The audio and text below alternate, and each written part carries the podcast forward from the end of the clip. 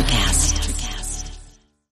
When you need mealtime inspiration, it's worth shopping Kroger, where you'll find over thirty thousand mouthwatering choices that excite your inner foodie. And no matter what tasty choice you make, you'll enjoy our everyday low prices, plus extra ways to save, like digital coupons worth over six hundred dollars each week. You can also save up to one dollar off per gallon at the pump with fuel points. More savings and more inspiring flavors make shopping Kroger worth it every time. Kroger, fresh for everyone. Fuel restrictions apply.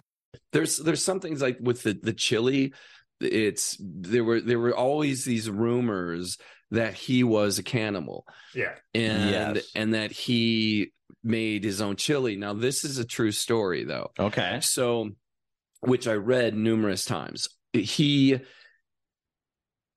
oh, they asked him when they had gotten gotten into his house, and they were they were saying, well, he's he's actually, you know, making chili. It, and it's venison chili, and he was giving it away. But then one of the, the deputies asked him, they said, well, wait a second, did you get your license this year? He's like, I've never shot a deer in my life. Oh, geez. Oh. And hence, for people that don't live in the in Wisconsin or in the Midwest, true, venison is deer meat. Yeah. You need yeah. to kill a deer in order to have, and, and a license to shoot it. Yeah, and a license to shoot it. And that was the disturbing point that and a tipping point for a lot of these guys, because they thought, oh dear Lord, I, I actually had how some many of them venison chili. chili. Yeah. Oh, well, and I was wondering about that myself with the, the chili part. Yeah. That if he actually did that. Yeah. That's, you know, you just make the inference yeah, yeah. that he, you might have made yeah. human chili, you know. Welcome, fellow Lushes. Come on in, pull up a bar stool, and enjoy some cocktails with Dimples and the Beard.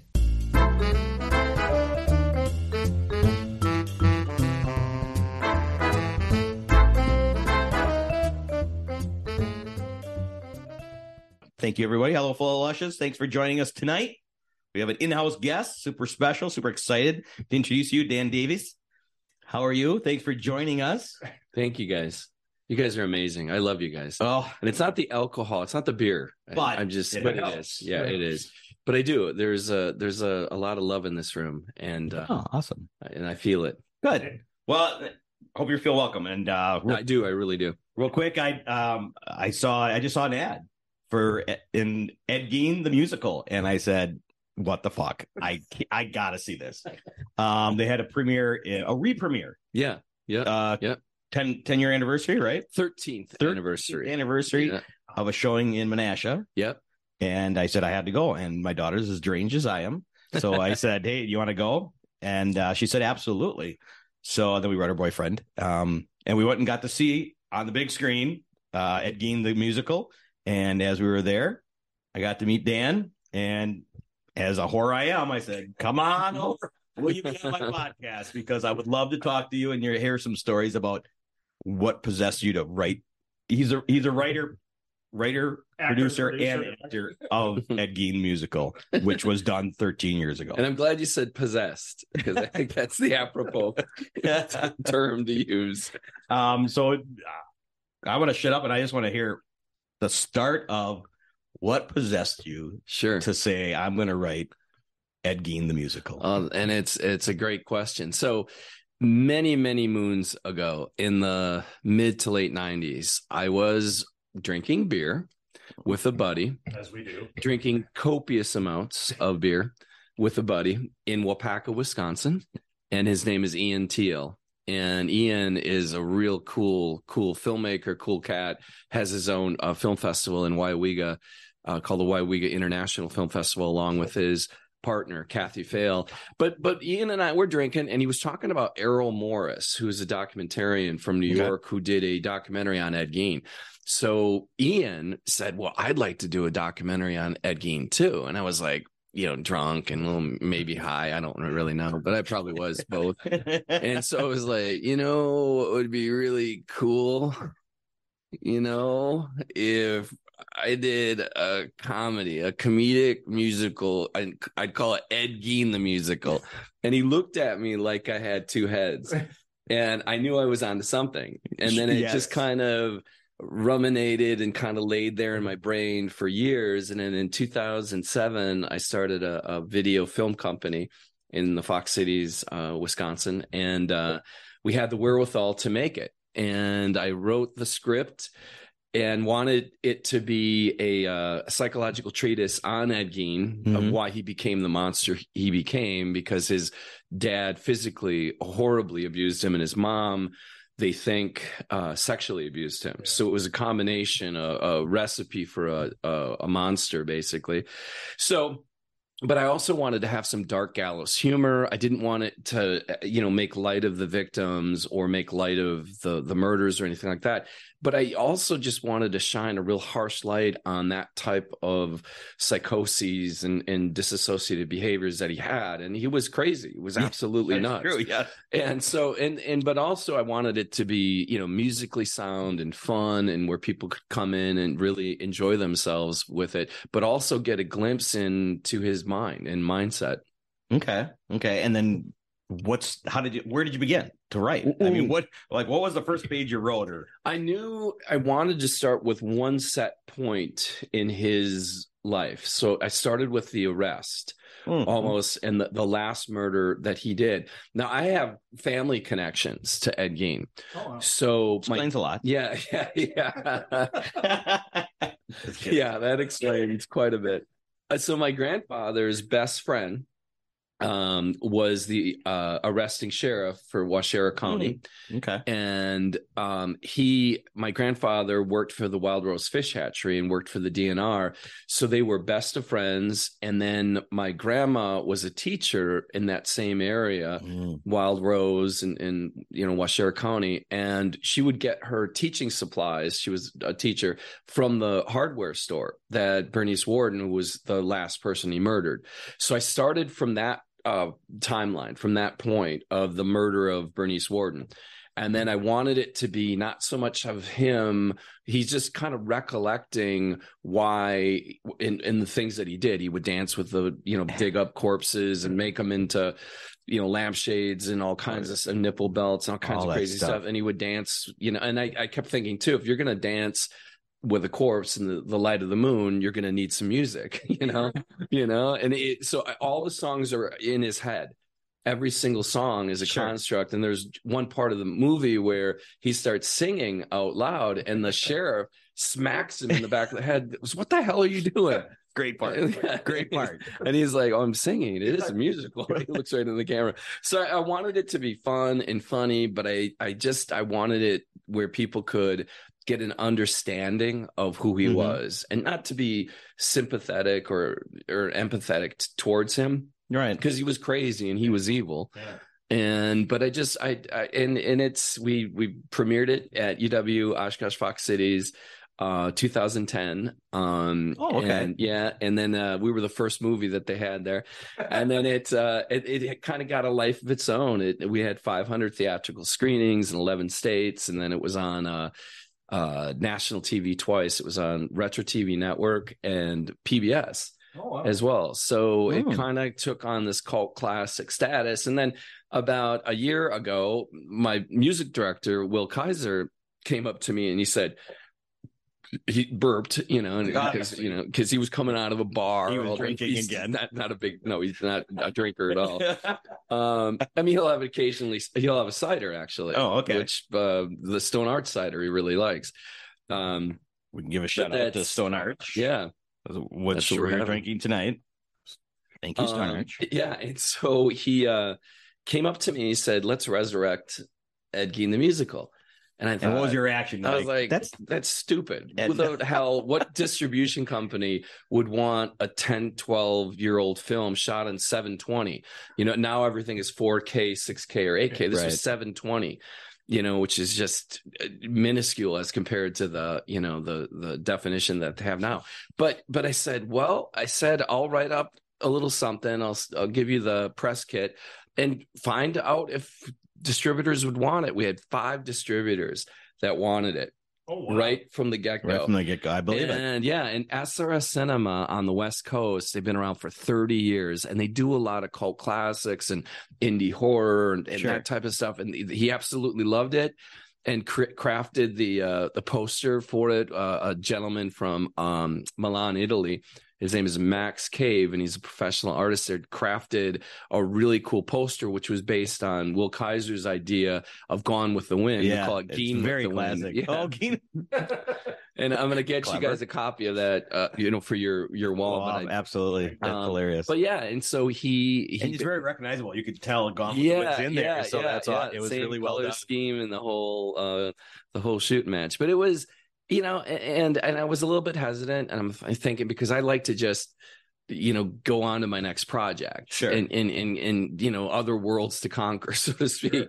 But uh, I was I was excited once S R S said this is how we're going to roll it out. We're going to do a Blu-ray, we're going to do a D V D, sure, um, and then streaming, and then look at like you know, hopefully Hulu or Netflix or whatever.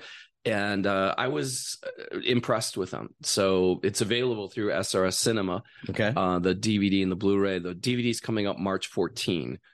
Um, Blu-ray's out now, but it, yeah, and, the Blu-ray is out. And yeah. you can get it on the website yep. at gain the musical dot com. Yep. Yep. yep. So make yeah, sure we, we go, go. You'll be impressed. Go get it. And I don't, I don't know if you want this, but you can also rent it on Vimeo because I did that yesterday. Yeah. Oh, cool. Yeah. Cool. So I yeah, that's how I checked it out yesterday.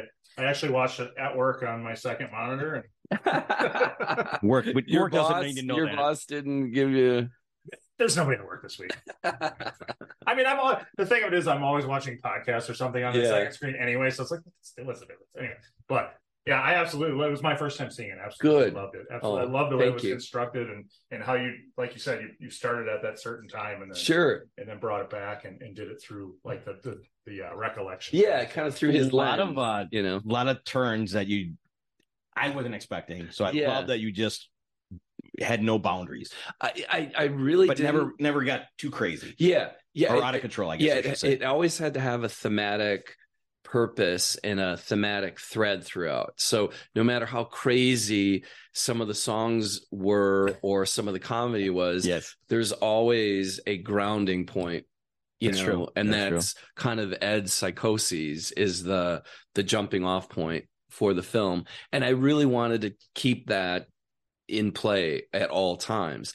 Um, Yeah. So, well, thank you. I'm glad you liked it. That's awesome. I did. I did. Thank you. And, uh, you know, I'm not going to lie. Like going in, I was like, this is a really weird, like, format for a movie. Am I, you know, am I going to, I hope I like this because, you know, and I did. It was great. I, I, I mean, I think it was. So when I brought it, to, brought it to him, uh, you know, I'm like, and he's, and it's kind of like, well, if you want to, we'll have it. I'm like, no. You gotta watch it. You, yeah, I, yeah. I think I enjoyed it. That, I yeah. would have asked you to come on if I didn't enjoy it. Yeah, thank that's one hundred percent. Well, I, I appreciate know. that. Thank yeah, you. Yeah, so I we really didn't love did. it, and my daughter loved it as well. Good, good, good. That's awesome. So, what about her boyfriend? And he loved it too. Okay, good, good.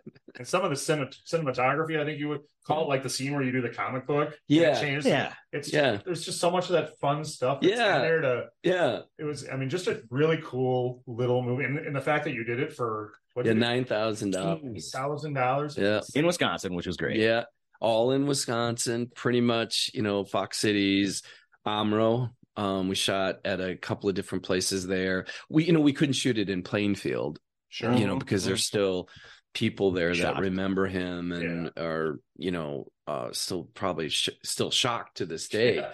you know, that that somebody from their small town could sure. be that depraved and that, you know, evil. So much, go ahead. How much of about how, how much of it about him was true? I'm curious. Did he did he ever really call square dances? Uh, he did. Okay. So um, shy guy, but he did that. Yeah, he did. He learned. He he. I, and I was just getting, to try and get in with the ladies. I'm sure. Well, yeah, but it wasn't unheard of back at that that time where I, I even in the the seventies and eighties when I was going up. Uh, through elementary and, and junior high and everything, we actually had a square dance class. Oh yeah. Yes. Yeah, where sure. they would teach you, but then in, they would also teach you how to do the barking, the calling out okay. stuff, okay. which was cool. So it wasn't unheard of. That's a Wisconsin thing, I think. It is, yeah. um, you know, where he would have learned it probably in high school or junior high. So he did that. Yeah. He actually did that. There's, there's some things like with the, the chili, it's there were there were always these rumors that he was a cannibal, yeah, and yes. and that he made his own chili. Now this is a true story, though. Okay, so which I read numerous times. He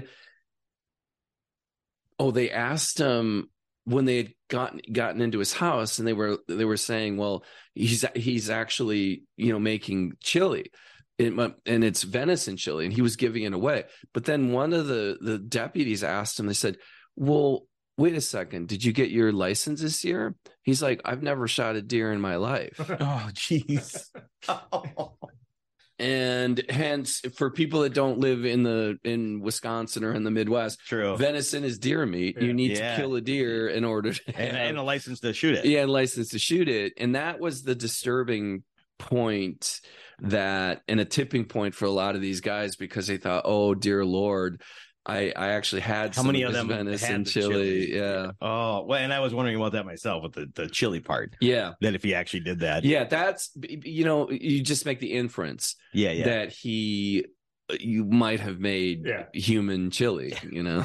Yeah. Cause I mean, in the so film, in the film you never say a hundred percent. Right. It, no, it's too no, right. You just, no. Yeah. But I did all the research. I really, I, you know, read all the books, did, um, voluminous research. Did did were you able to get some of your uh you said your, your connections that were in the area, talk to your um... so I just because by that time both my grandma and grandpa um were gone. Oh, okay. So but I remember their stories, but I remember my dad's stories. Mm-hmm. My dad also was there the day he was arrested, and his best friend um said, holy smokes, there's a bunch of cops. There's all kinds of state troopers, county guys, city guys. He said from all over, from New London, Waupaca, sure. Stevens Point, Appleton.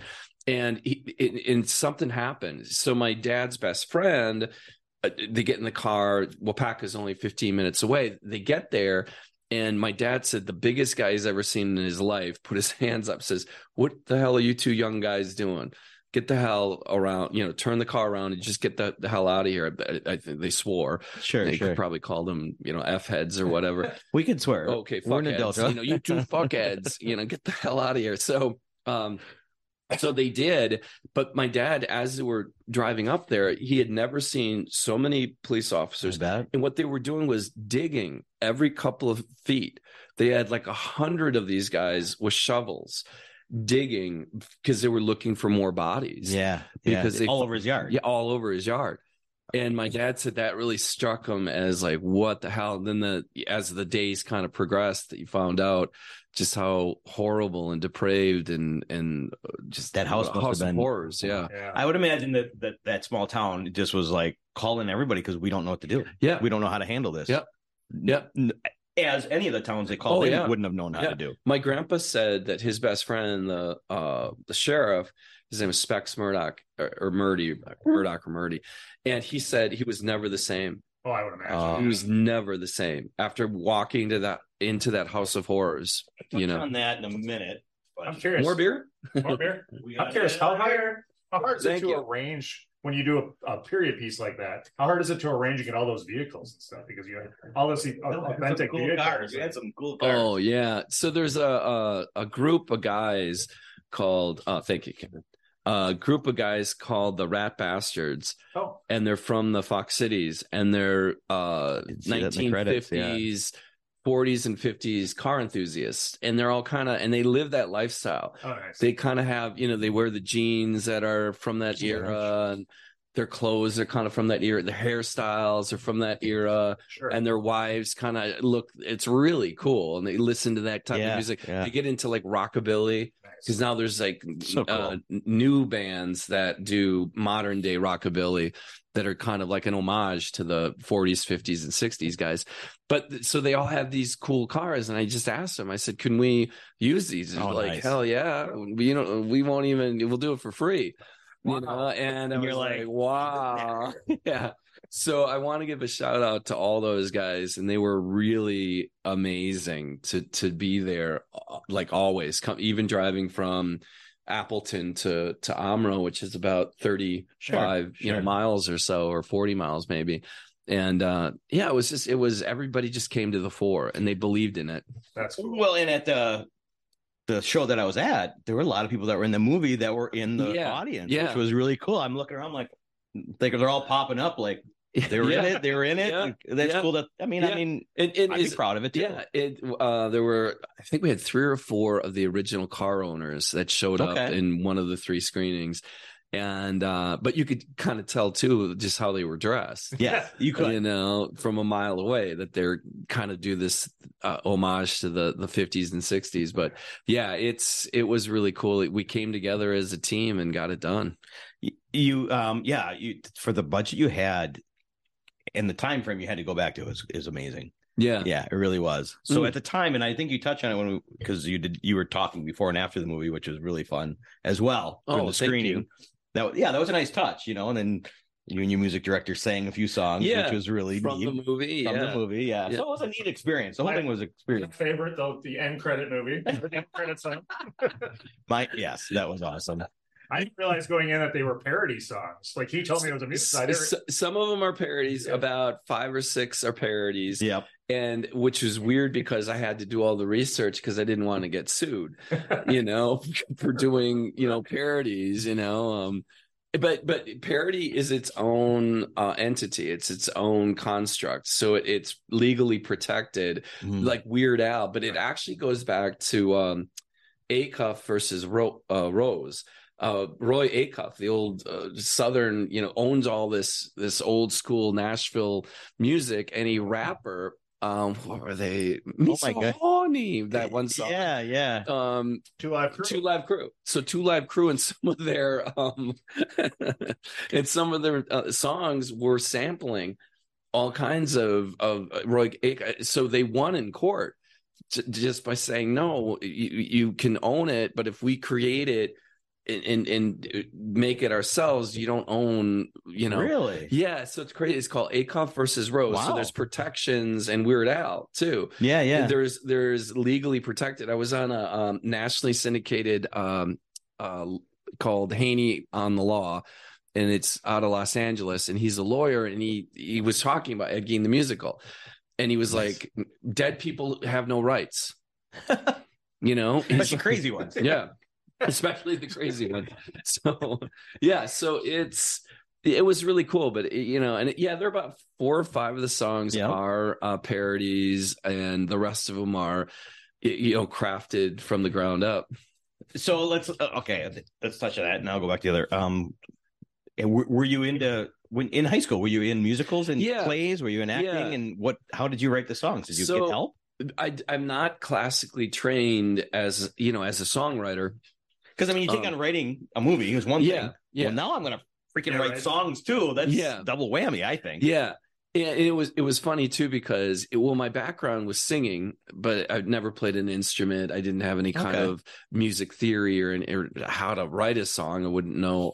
I don't even know how to read music. But so I wrote the lyrics as basically like poetry, and then with our my uh, our musical director Will Kaiser, I, I write. Which the is lyrics. A great story how you met him too. Yeah, yeah, he was um, he was kind of like you know meandering around, and he's got this long hair, and I'm thinking, oh, there's a homeless dude outside of my office, and I, I you know I wanted to invite him in for a coffee and a sandwich or something. And he was just kind of lost. And then um, he comes right up to the door. I'm like, well, how can I help you? And he's like, oh, I'm my name is Will Kaiser. I'm just moved up here from Nashville. I'm a singer-songwriter, and I'm just looking for, for work. What do you guys do? And just, yeah. And I said, I'm a video, T V, film guy. And um, and that's so weird because I'm doing this musical. He's like, what? Yeah. And and it's Ed Gein the musical. And he starts laughing. He goes, let me look at the script. And I said, well, oh would you be able to help me? Because I don't know what the, the hell I'm doing. And he was like, well, let me read the script first. He read the script. He really liked it. And then he he got back to me like two days later. It said it'd be an honor. And wow. I and so what I would do, I'd write it out like poetry or whatever. Yeah. And then I'd have the music in my head. So I'd go. Uh, for it's such a lo- lovely feeling, such a, a lonely reeling. I wanted it to be a motif of uh, him fishing for women. So it's such a lovely feeling. It's such a lovely reeling. And, and so I would start singing it, and he'd go, I got it. And I'm like, what? And then he was crafting it just from me, you know, humming a few bars. Yeah. And and then he he looked at my lyrics too. He goes, you've never written a song before, have you? I said, no, hell no. No, I've written a movie though. Yeah, but, yeah, I've written a movie. But that, but he was able, and, and we had some great people from Green Bay too. Mm. The the Crazy House Chorus, uh, they were all people from the Green Bay area that were uh, a theater group. They were a dance and theater group. Really talented people. Yeah. Came in, they recorded their songs, and then did the choreography for the the last where at he's the in the, the Crazy House okay. or at okay. Mendota. I shouldn't call it Crazy House. That's not politically correct last time I checked. Yeah, not anymore. Not anymore. Uh, the movie though. Yeah, they were. Yeah, it was called the, the the they called it at one time. It was the um, Mendota Mental Health Institute for the Criminally Insane. Yeah. Which reminds like a, a super villain from Batman, right? Right, yeah. Doctor Evil. You know, you know, you know something, boys. You know, just like, I'm, I'm enjoying Mendota Mental Hospital of the Criminally Insane. You know, like and then hatching these yes, absolutely for world domination. You know. Perfect. I'm getting drunk. Yeah. These are so good. Solid. I oh, love Scottish ale. Th- that was my favorite. Mm. When I could drink beer, that was my favorite when we would go there. Yeah. It is a damn it's, good beer. It yeah. is. And you know what? What's so great about it is it's because a lot of ambers are, they're like a forceful, uh, complex, yeah. almost too big of a taste. This is refreshing mm-hmm. as well as tasty. It's the best of both That's worlds. That's true, yeah. It's yeah, like it was light, my favorite. It's almost like a light beer, but it's an yeah. amber, you know? Yeah, it's, it's crazy. Yeah. yeah, and it's really weird because there's some ambers I absolutely hate. Sure. And, and I won't mention who they are because they potentially could be sponsors for you guys. We don't upset anybody. Um, yeah. We love you all. But this at Stone Arch in Appleton, it's it, and they're such good people too. Yeah. Just the owners and the, the management. It just they're wonderful people and, and and amazing beer. So this is awesome. Thank you. And uh and uh, yeah, as I told them when I was there picking this up, we had gone the Friday before. And I went down for a few drinks because me and uh, some friends and my daughter, both my daughters and um, my nephews, we all went and saw Mike Merrifield up at the comedy club. Oh, cool. So we went to Stone Arch uh, ahead of time to have a few drinks before we went up. How was Mike? Hilarious. Yeah, he really was funny. really, really hilarious. Yeah. He's he's probably... And then we went out and got drunk after. Rob Rob Breckenridge and Mike Merrifield Rob was probably there. Good. Did Rob open for Mike? Yeah. And then yeah. Rob... Uh, not Rob Little. Um...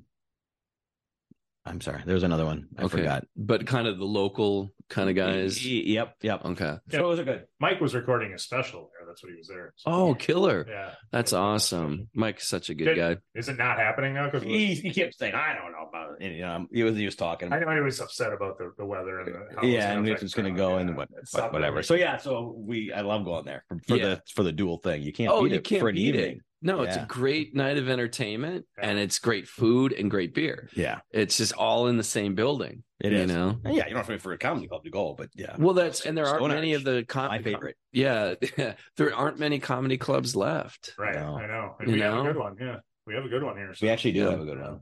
Um, so it, it, we got into the musical part, which is hilarious, uh, that I love that story about...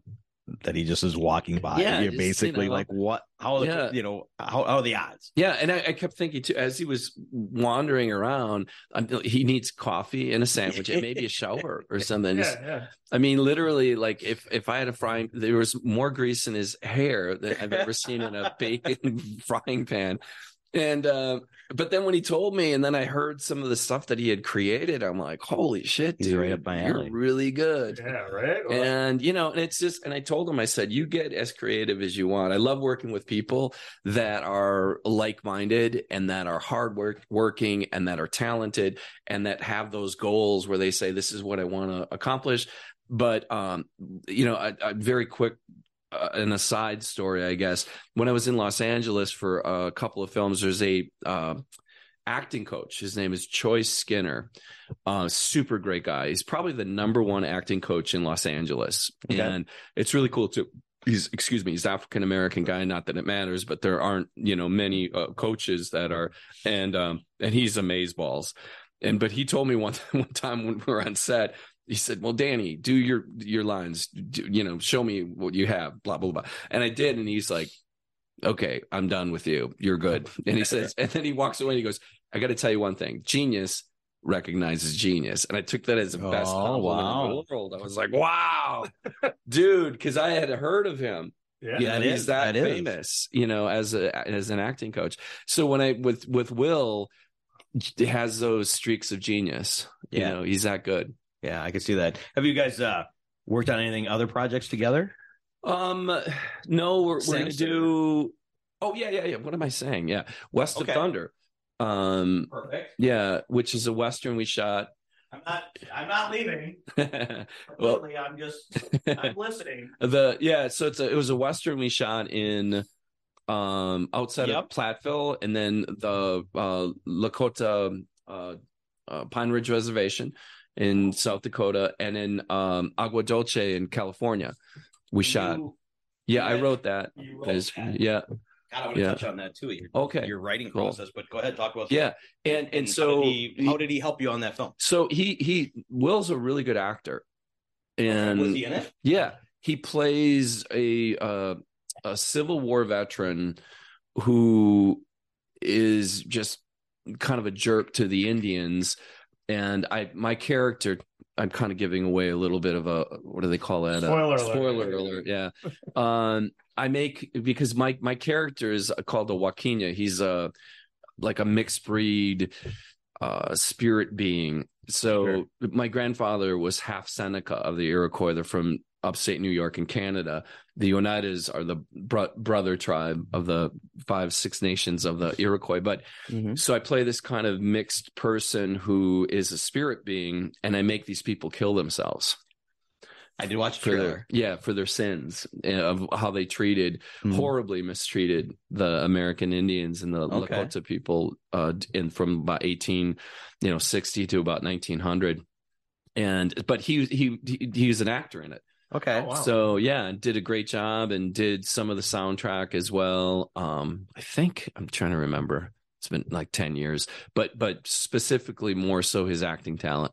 Wait, is he is he in Ed Gein as well? Yeah. Is he the guy who plays the guitar? Yeah. Okay. That's it, what, in, yeah. in the police station? Yeah, yeah. Yes, so that's yes. that's Will kind of. You can tell how greasy. Yeah. His well, when you said greasy, I'm like, oh, yeah, that makes yeah. sense. He didn't, have, out, Will. he, didn't have to, he didn't have to sit in the makeup chair that day. No. He's naturally greasy. Um, but it's it's weird. Like he's a he's like a, a grown adult slip and slide. He's like greasy, you know. I remember one time he's got he's got a whole parcel full of kids. His kids were all it was like in the summertime, you know. He's he was he was so greasy. One of the kids uh, jumped on his lap and I slipped right off. He was like like a, a five foot nine slip and slide. Uh, just because of that grease, it was like it's like, dude, what the fuck is this? This grease problem? Why are you so slippery? Yeah, why are you like? Yeah, one of these kids literally boom hit the ground, and I'm like, dude, that should be a sign that you're too damn uh, greasy. Your kids are slipping well, off his, his his claim to fame, I guess. Yeah, so. no, and he's I, all kidding aside, he's really a good guy, and he's. Very, very talented. He's the reason why Ed Gein got resurrected. Yeah, I would true. not have done it if yeah. it wasn't for his, you know, uh, cajoling and and and you know mentioning it every couple of weeks. We got to do this. We got to do this. We got to do this. And he just wore me down. Sure, but my well, big, I mean, my and, big thanks to Will then, because I wouldn't have seen it had they're not going to re-release yeah, it. I wouldn't have either. Yeah, yeah. Well, and and, and uh, like I said, you he. performed that night that way he, yeah we went and saw him. yeah he did he four was, songs he did and, four songs yeah. and they were fun yeah live which were yep. really neat and uh very entertaining. It was just yeah. fun. It was a fun it, the whole premise you guys put together a great premise that oh night. Thank you. Uh, you know just it thank wasn't you. Just here's a movie sit down chill, yeah. watch it it was yep we talked sang and, yeah. and entertained us and then afterward took questions. It was a great night. Oh, it was good, just a great night. I am so glad we're going to be doing uh April first at Time Cinema in Oshkosh. We're going to do the oh. Wisconsin World Tour nice. of Ed Gein the Musical. So we started in Oshkosh. We're going to probably go Green Bay. Yeah. Uh, Milwaukee, Love Madison. Oh, yeah. Milwaukee, yeah. okay. Uh, Madison, and then maybe Waupaca, Stevens Point, Wausau, mm. you know, the central part of the state. Um, in twenty twenty-three. Okay. But we're kicking it off with the Time Cinema one, uh, April first. Nice. Oh, perfect. So seriously, when you go to Ed Gein the Musical website, you'll have yep. all the dates on there to get tickets. That's where I got my tickets. And I got a funny story about our tickets, but um, that's awesome that you're gonna go around, because I will. I, yeah. I would definitely. We're gonna. I would go see it again. Yeah, I want. I want to see it in the, because I wasn't able to attend that one, so I want to yeah, see it in that on the format. Big screen. Yes, yeah, sure. and and what we really like to do is, I was telling this to Will too. I said, wouldn't it be cool if, um, remember in the old school movies they would have the sing-alongs and that the words would come up in that little yes. bouncing ball. That's... So if people could start singing yep. with some of the songs and make it really interactive with the audience, and, and you'll be able to meet the creators and, and, and the people behind it, and really make it so that it's an engaging full two, three like hours. The old school road show. Yeah. Like with movie theaters school, that yeah. they would do special movies you that bet. They would do road show. And yeah. Tarantino is the only one that I've, I've been to one of those. Oh, wow. That he, he did with uh, uh, Hateful Eight mm-hmm. back in the day, but did not oh. many do that road show no. where you have something before or after, you know, orchestra before an intermission, yeah. they give you they give you something to take. And yeah. So, I, you know, that was cool. So it's, it's yeah. I like that. Yeah. The old, I, old I, show. I went to one, um, Ed Gein, the musical, was at the Music Box Theater in Chicago. Oh, and but the, place. But the guy from, uh, what is it? Uh, Back to the Future. Um, the Christopher Lloyd? No, no, no. Um, Marty, ten million gigawatts. No, uh, that's my Christopher Lloyd. But Doc, and that's my Michael J. Fox. It's about the extent of that. Marty. Um, but he's the guy that's uh, his dad. In, oh, yeah, yeah. Yeah. What, what's that dude's name? Um, oh, not Chris, Crispin Glover. Crispin. Crispin. Crispin, Crispin Glover. Glover. Um, it, he's so, wacko. He's nuts. So he, his his movie was before uh, ours, and oh. so he showed up. It was either at Music Box Theater or the Oriental in Milwaukee. I can't remember. Love the Oriental. Yeah, awesome. I grew up theater. At the Oriental. Oh, I love that place. And he was like just kind of like this really odd kind of like, yeah. oh, Dan, okay. um, so your your film is Ed Gein, the musical. And uh, my film is before yours. God damn it. Dude, wouldn't you get hit in the head? he, he is out there. Crazy. And he's just I'm like, I'm. What is your point? I, I like listened to yeah. him for like twenty minutes. And I'm like, what the fuck is your point? Like, I and it, it was funny, too, because when we traveled with the film, we had a ninety-six minute version. This is an eighty-nine minute ver- or ninety minute version. So we'd set our uh, stopwatches, and then we'd run out, we'd pretend like we were going to the back to watch it, but I hate watching myself. So then I'd uh, get on Google Maps and find the closest bar. And so we had ninety minutes, Perfect. you know, to drink a whole shit ton of beer and then haul ass back for the last few minutes, like we were there all the time. Did you do that in the Menasha one? I, I, the only one that I came in just to watch bits and pieces of. Will had come out to the. I was at the lobby, but I wasn't drinking. Yeah, wink, wink, nudge, nudge. um, Punch. Wasn't yeah, much. yeah. And, and so Will comes out, and he's like, oh man, this crowd is really, really enjoying the comedy.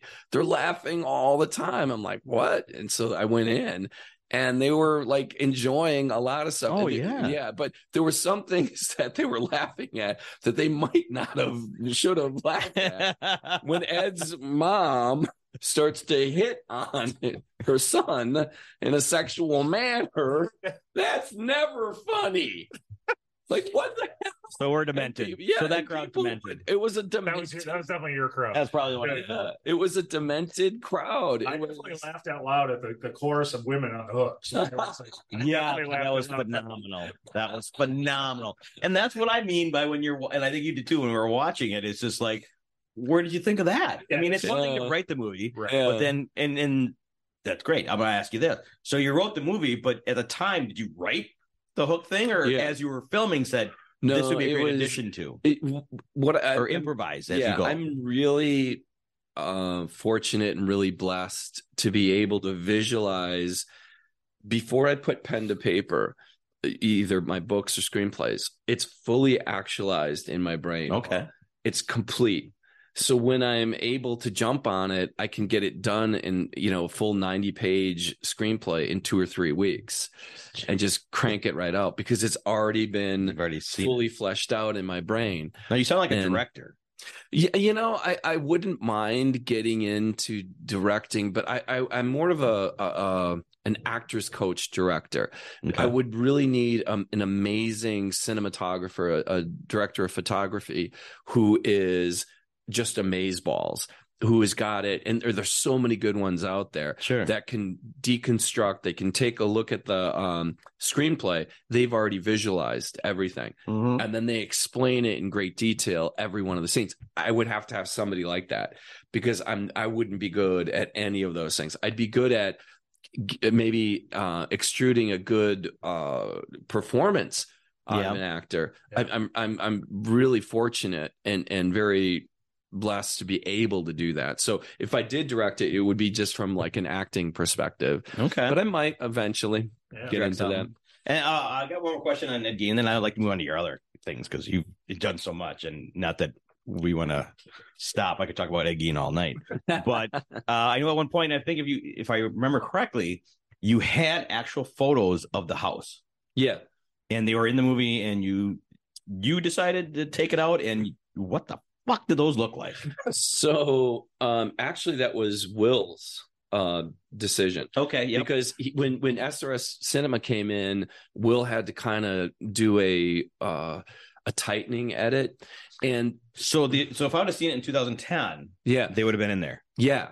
Gotcha. Wow. But okay. It, it's, they're so disturbing. My bad. My bad. It takes you out of the moment in a bad way. Yeah. Sure. It it it literally It's a sickening, those photos. There's an actual lady who is um, gutted, and she's up on like this cross in his oh. uh, barn, and she's completely gutted. And it's just, it's so disturbing and so sick that it it just puts a pa- uh, a pall, a, a, a horrible black cloud over you when you see those photos. It's moving forward. I, yeah, I, I get and, that. And it would take you out of that I, moment. Makes sense. Yeah. When he explained it, that makes yeah. sense. I thought you did that in two thousand ten. No, no, he did it. Or, God, he was yeah. like, "Oh my God, I can't believe that we even did that originally." yeah, so and they were from those photos. Well, they were from a book by uh, Judge Robert Gallmer, who okay. was the judge of his, I think from. It was either fifty-seven or nineteen sixty-eight was the judge. And then he wrote a book about um, Ed Gein. Okay. You know, and it's uh, the world's or the, the world's most shocking murderer, whatever, yeah, Ed yeah. Gein. And so he had all those photos. I remember as a kid, like eleven, twelve years old, reading it, which oh, you probably should seeing him too. Yeah. It was kind of those, did you see, you know, every, yeah. as a boy yeah. showing other Wait, people. Yeah. Wait, can, we, can we stop and focus on the fact that at eleven years old, he was reading the story about Ed Gein? And looking at these photos. Yeah. yeah. I do yeah, remember that. But yeah. I, I, and I was about that age. Wow. Yeah. Because I think it came out in maybe seventy-seven, seventy-eight, that, that book came out. You know, and, and then yeah. if, and if you think about the original book is Psycho. And that was written by Robert Bloch, who's actually who lived in Waupaca for a time, right near Plainfield, but he was he also did. in Milwaukee. Yeah, I did not know that. Yeah, I knew the book came from there. And yeah, like, so the, one the, of my top ten movies of yeah, all time. The actual the motel from the film and in the book, what they used to have the uh, the Waupaca Motel. Yeah, it's right on the lake. It's the exact carbon copy it of it. Is. Yeah, oh, and the, yeah. even the Psycho yeah. house. Because what uh, uh, Alfred Hitchcock did was take all of his set designers and people, artistic designers, and they went to Plainfield, but there was nothing there. But the next biggest city over is Waupaca, you know, five thousand people compared to, you know, four hundred. And the Psycho house, they were taking photos yep. of this house in Waupaca. So it's the, the the house that they built for the movie Psycho is one based literally off of a, a photograph of a home in Waupaca. Oh shit! Wow. Okay. I didn't know that. I didn't know either. Yeah. So there's a really cool history, you know, from it, and and that kind of set the stage. That that Psycho, the movie, is so it was the first of its type to be like the shock and mm-hmm. schlock and very disturbing. And it set a precedence for all the other horror movies to come. It it did. And it, and, and I know some people that would see it today would be like, this is nothing. Mm-hmm. Yeah. fuck you, it's one of the greatest movies ever yeah. made. And it, yeah. the, you've got to put your minds in at the time it came out. What, yeah. It what was, year yeah. did it? What year? nineteen sixty Okay. Oh. Yeah. yeah. My mom was, I think she was like a senior in high school when it came out.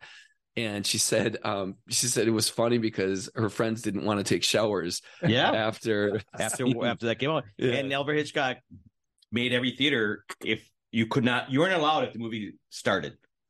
Let you, oh, really? If you showed up late. Yeah, they didn't let you come in. Wow. Late. Yeah, he he said, and and he actually had a like a talking stand up of him, yeah. a sign saying, "You're not allowed in the theater once it starts, and please don't uh, say what you heard when you leave the theater and yeah. talk about it."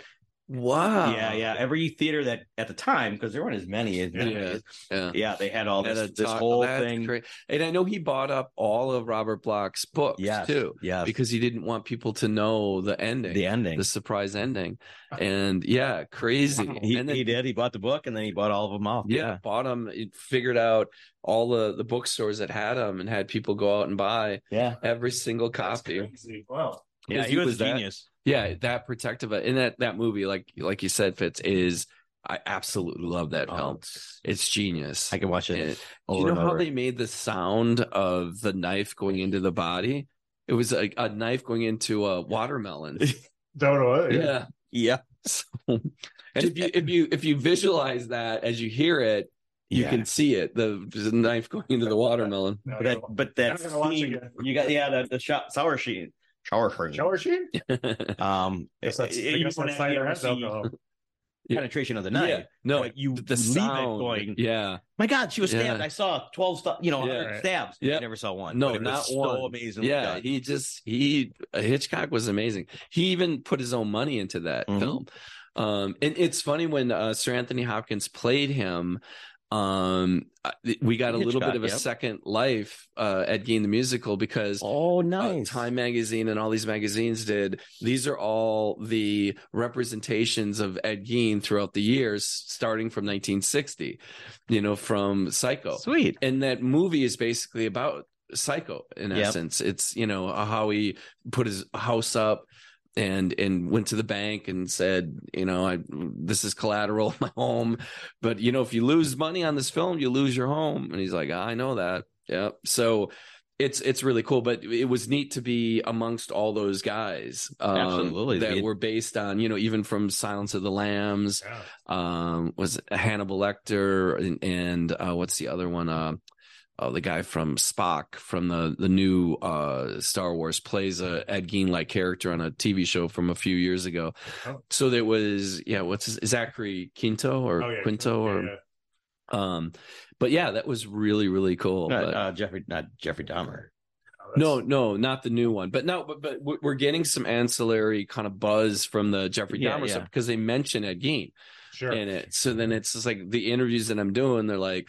Uh, well, is it true that, you know, Wisconsin is, you know, uh, you're among not you're among friends, but you're among fiends, you know, and, and because they bring that up, you know, you, they bring up the two of the most well-known, most depraved killers in really? history are Dahmer and Gein. It's crazy. And they're it? both Wisconsinites. Is it our cheese? Is it our bratwurst? Is it because is most it the of the time we're inebriated? Yeah, that might be. That might be. You know, why? Is it something in the water? Well, so, it can't be, you know, I mean, it's funny because one's in the country and one's in the city. So, you know, yeah. it's not, you can't pinpoint it to things. No, but, like one's real. Hey, we're famous. Yeah, yeah. My gotta, daughter, my daughter. Gotta be famous for something. Yeah, and my daughter was, uh, went to school in San Antonio. And so they were teasing her because they were Dahmer, you know, because it came on, they were watching the series and they're all like, Wisconsin. You know, and they for a while she's like, yeah, they were calling me. They'd be like, hey, Dahmer's here. And she's like, no, wow. no, don't call me that. No.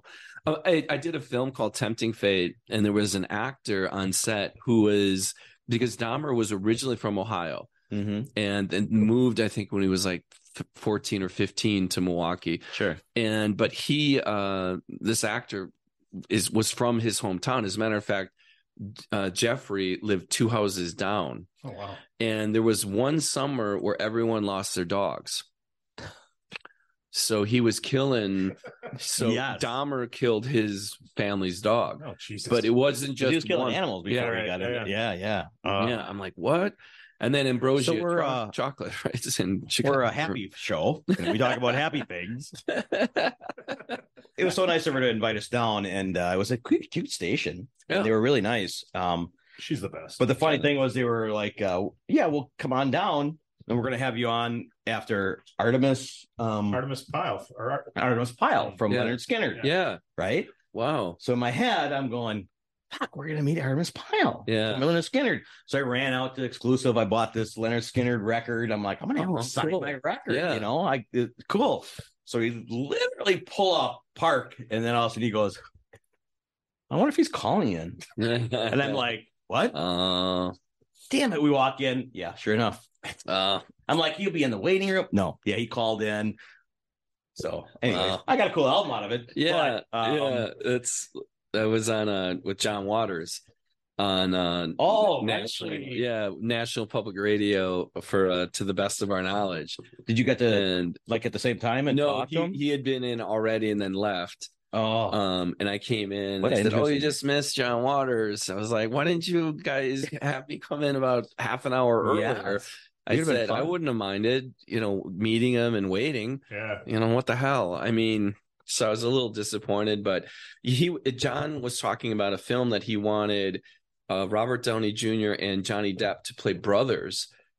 That are it's it's based on a true story about this these two families in Baltimore that have um, a meat market, the butcher shop. Okay, and it's they in the fifties and sixties, these two families were at war with each other to get customers. And and it's based on a true story, and, and he wanted Downey Junior and yeah, yeah. to play these brothers dueling, brothers? dueling you know, with the, the family because they married into oh. the whatever opposite family or whatever. Yeah, so yeah. Like very very cool, very strange. And I'm like, that should have been made into a film. That'd have been hilarious. Yeah, it would have been. Yeah, and so, he loves and he, he loves Baltimore. You know, yeah, anything. He does all all his movies are Baltimore. He always, yeah, he's such a, a fanatic of the. He hasn't done anything for quite a while. No, he has. Thing. I think he, well, he's probably in his mid seventies. Yeah. Yeah, uh, he's not a young guy anymore, you know, and it, it takes a lot out of you. Oh, I bet. I bet you, know? You should know. Because yeah. As we as as I find out, good segue, as we find out from, uh, you know, doing a little research on you that what don't you do? Holy Christ. You got your, you know, you've not only just acting and stuff, but in a lot of stories, you know, as I went. Well, can I just stop? please, you, please. Because you are the first American to ever be awarded a Golden Movie Award. Yeah. Yeah, that was pretty cool. I mean, come on. Yeah, that was in, in two thousand. Yeah, two thousand seventeen. Okay, and um, so they had they had called up and sent an email that said you're nominated. Nice, but you're the first. Oh, I wasn't the first to be nominated because Vivica Fox, oh, the Ooh. actress, and the company. Oh yeah, um, Vivica Fox and this other African American American actress. Okay, uh, was also nominated. So I was the third American to be nominated, but I was the first to ever win it as an American. Gotcha. And to be honest with you, I, I was watching it because it was live, and the I think B B C Nigeria had it, and and so you could pick it up online.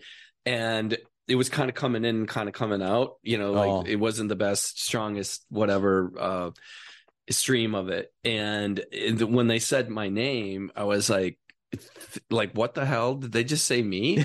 and and then my director shows up, and uh A Y Makun, not director but the writer for the film, shows up, and the star, he's like, I want to thank, you know, this is for Dan Davis. I'm Davies.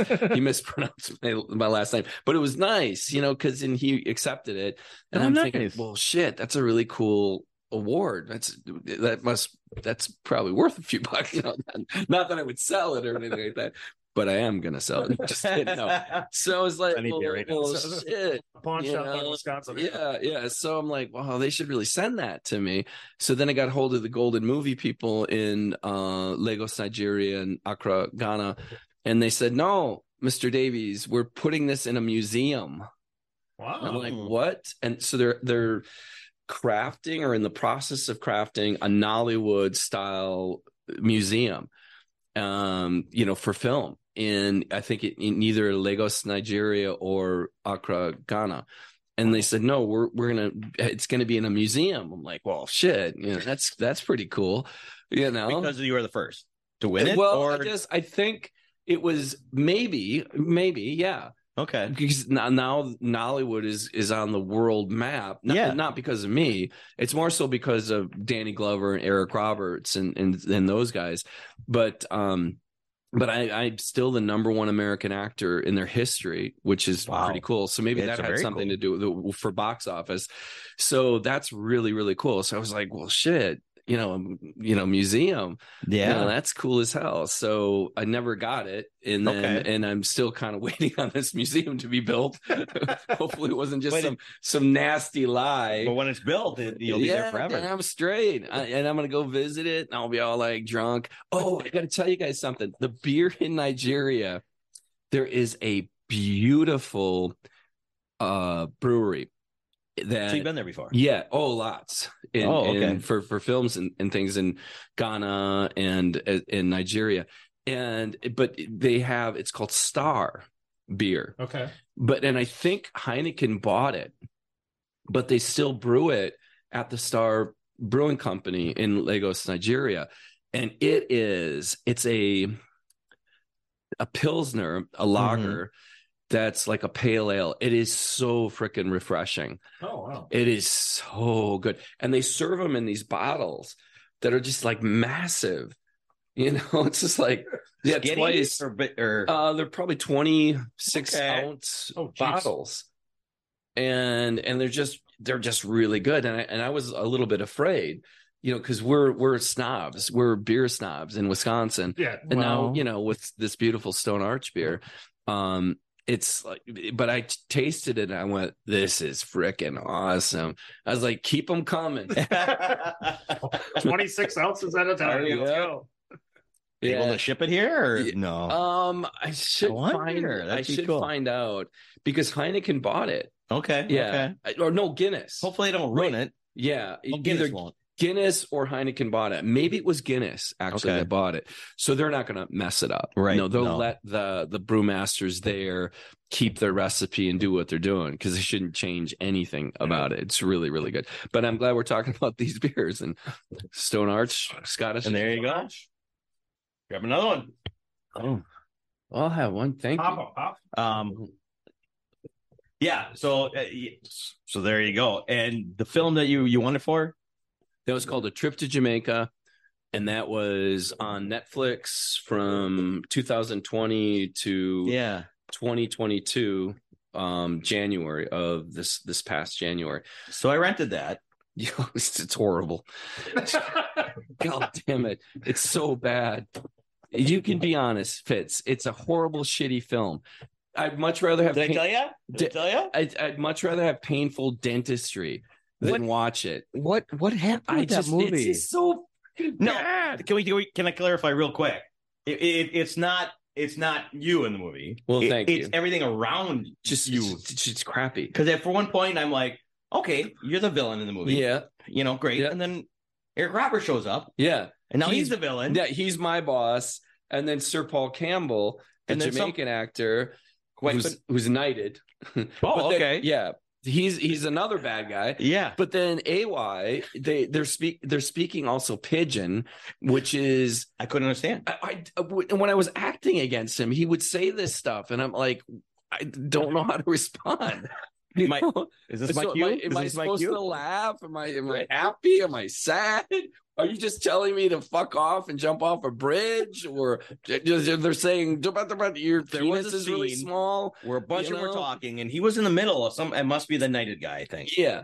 And I, at first they started, the scene started, and I went, oh, it's like a joke. Yeah. And it kept going, and kept going. I'm like, no, this is real. Yeah. It's, and, and at some point I said, oh, I'll finish this in a little bit, and I haven't finished it yet. It's horrible. I, it premiered at the uh, the largest. What you won for it, yeah, because you were good in it. Thank you, thank you. I mean, um, you were bad at it. Yeah, it was. And uh, you're mean. Yeah, you, mean, mean to your wife. Wife, yeah, it was a wife-beaten mob guy. Yeah, and just yeah. real. The, my my director Robert Peters, really a good guy. He's six foot three, three hundred pounds of solid muscle. Mm. And, excuse me. In America, when you when you portray a bad guy, it's all about the nuance. So if I'm looking at you and I'm like, Fitz, I'll give you two choices. Okay, the first choice, you can either be my friend, and your second choice is, I will kill you. You, that's how you would deliver it. In Nollywood, there are no nuances.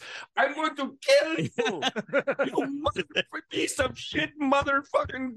And it's just like, so they, they, you have to play like it's theatrical, like it's yeah, really big. Yeah, yeah, and I can so see that he'd now. Scream at me. He'd be like, Dan, Dan, what are you doing? And like, and I'd have to like get to be he that was real. That that anger that you see in my eyes yeah is because of my director. I was pissed off at him. He kept screaming at me. You gotta find a way to get angry. Yeah. Use it. Use yeah, that, right? Use that energy for that. But it was weird when it premiered at the, the largest IMAX in the continent of Africa in Lagos. Wow. ninety feet across, yeah. fifty feet tall, sixty Jesus. Feet tall. And there's a thousand people there. And most of them are paparazzi. And my co-star sitting next to me, and she's from London via Nigeria. And Ensei, uh, Ekpe Itim is her name. And Ensei's like, she knows I'm like hating the film. God damn it. And she's like, Dan, Dan, if you run out screaming, all one thousand paparazzi are going to take a photo of you screaming and running out of your film. You stay the fuck next to me. Okay. And I literally watched it like deer in the headlight. This is the worst thing I've ever seen in my whole fucking life. This is terrible.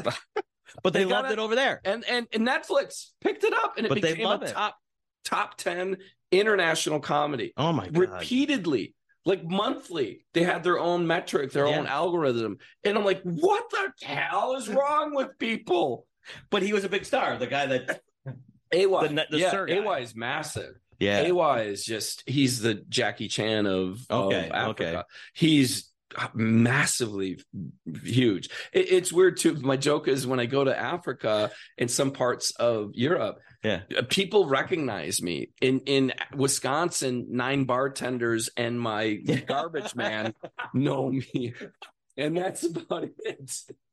You know? Dan, what are you drinking? Come on in. Yeah, guys, you know, and my garbage man likes me because I'm very fastidious about recycling. He's always like, he's always, hey, Dan, I, I want to talk to you. First of all, we want to thank you for always doing everything correct with your garbage and your recycling. And if I had a a badge or a, a, a an award or a trophy that I could give you for being the best recycling and garbage person in the city of Appleton, I'd give it to you. Oh my God! Yeah, they put, like, they put that one in the museum too. Word you can put on yes, your resume. The best damn recycling bitch in Appleton. Shit, but yeah, in Africa, in, in Nigeria and Ghana especially, I can't walk the streets. That's awesome. I tried. I tried to jog one time when I was there, and the guy's like, "Um, we're suggesting you not do that." And I'm like, "What? Come on, guys! I got to get an exercise." He's like. No, he said, remember when you guys went to that soccer match, the football match, they one hundred fifty, maybe two hundred people uh, bum rushed the Mercedes-Benz van that oh, we're in, and they were pushing it. Boom, boom, boom. And I'm like, it was like the Beatles, you know, yeah, they, yeah. You know oh. I was like, what the hell? And the driver rolls the window down. He's got a freaking handgun, and he just shows it. And then somebody says, Mister Driver has a handgun, and I'm like doing a horrible impersonation of them. And then they all like scatter, and then he's able to go. And I'm like, this is absolutely fucked up. Wow. Yeah, it was nuts. How did you and, get hooked up with, with film yeah, I, over there? It's so West of Thunder was at the Toronto Film Festival and had, had done a pretty good film uh, festival uh, tour, winning things and all kinds of things. Yeah. And the director Uh, is Kevin Nwanko, and he's from Nigeria but lives in uh, Atlanta. Had, had read some articles about the film and reached out and said, "Hey, Dan, we're doing this film. Um, probably can't pay you as much as some of these other films, but we heard about Toronto and all the film festivals. And congratulations! Would you? You don't even have to audition. You just, you no. know, could you? Could you do this?" And um, that was originally Tempting Fate. So I'm getting him mixed up. So there was an African film prior to uh, sure, A Trip to Jamaica. Sure. Tempting Fate actually isn't a halfway decent. It's a halfway good film. It's halfway decent. Not sure, great. Sure. Okay. But Kevin, but... that's the reason. But but he when he said it, he goes, "Can you do a Russian? I want you to be a Russian mobster in this film." I said, "Hell's yeah, I can."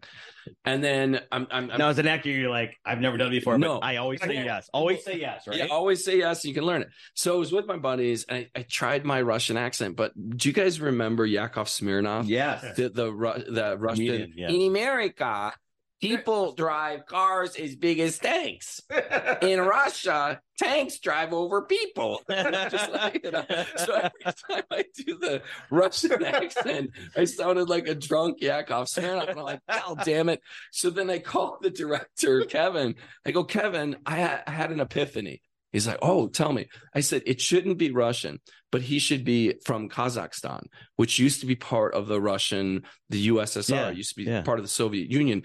And th- their people are, you know, badass and this. And he goes, oh, and I told him the history. He goes, we'll do the accent.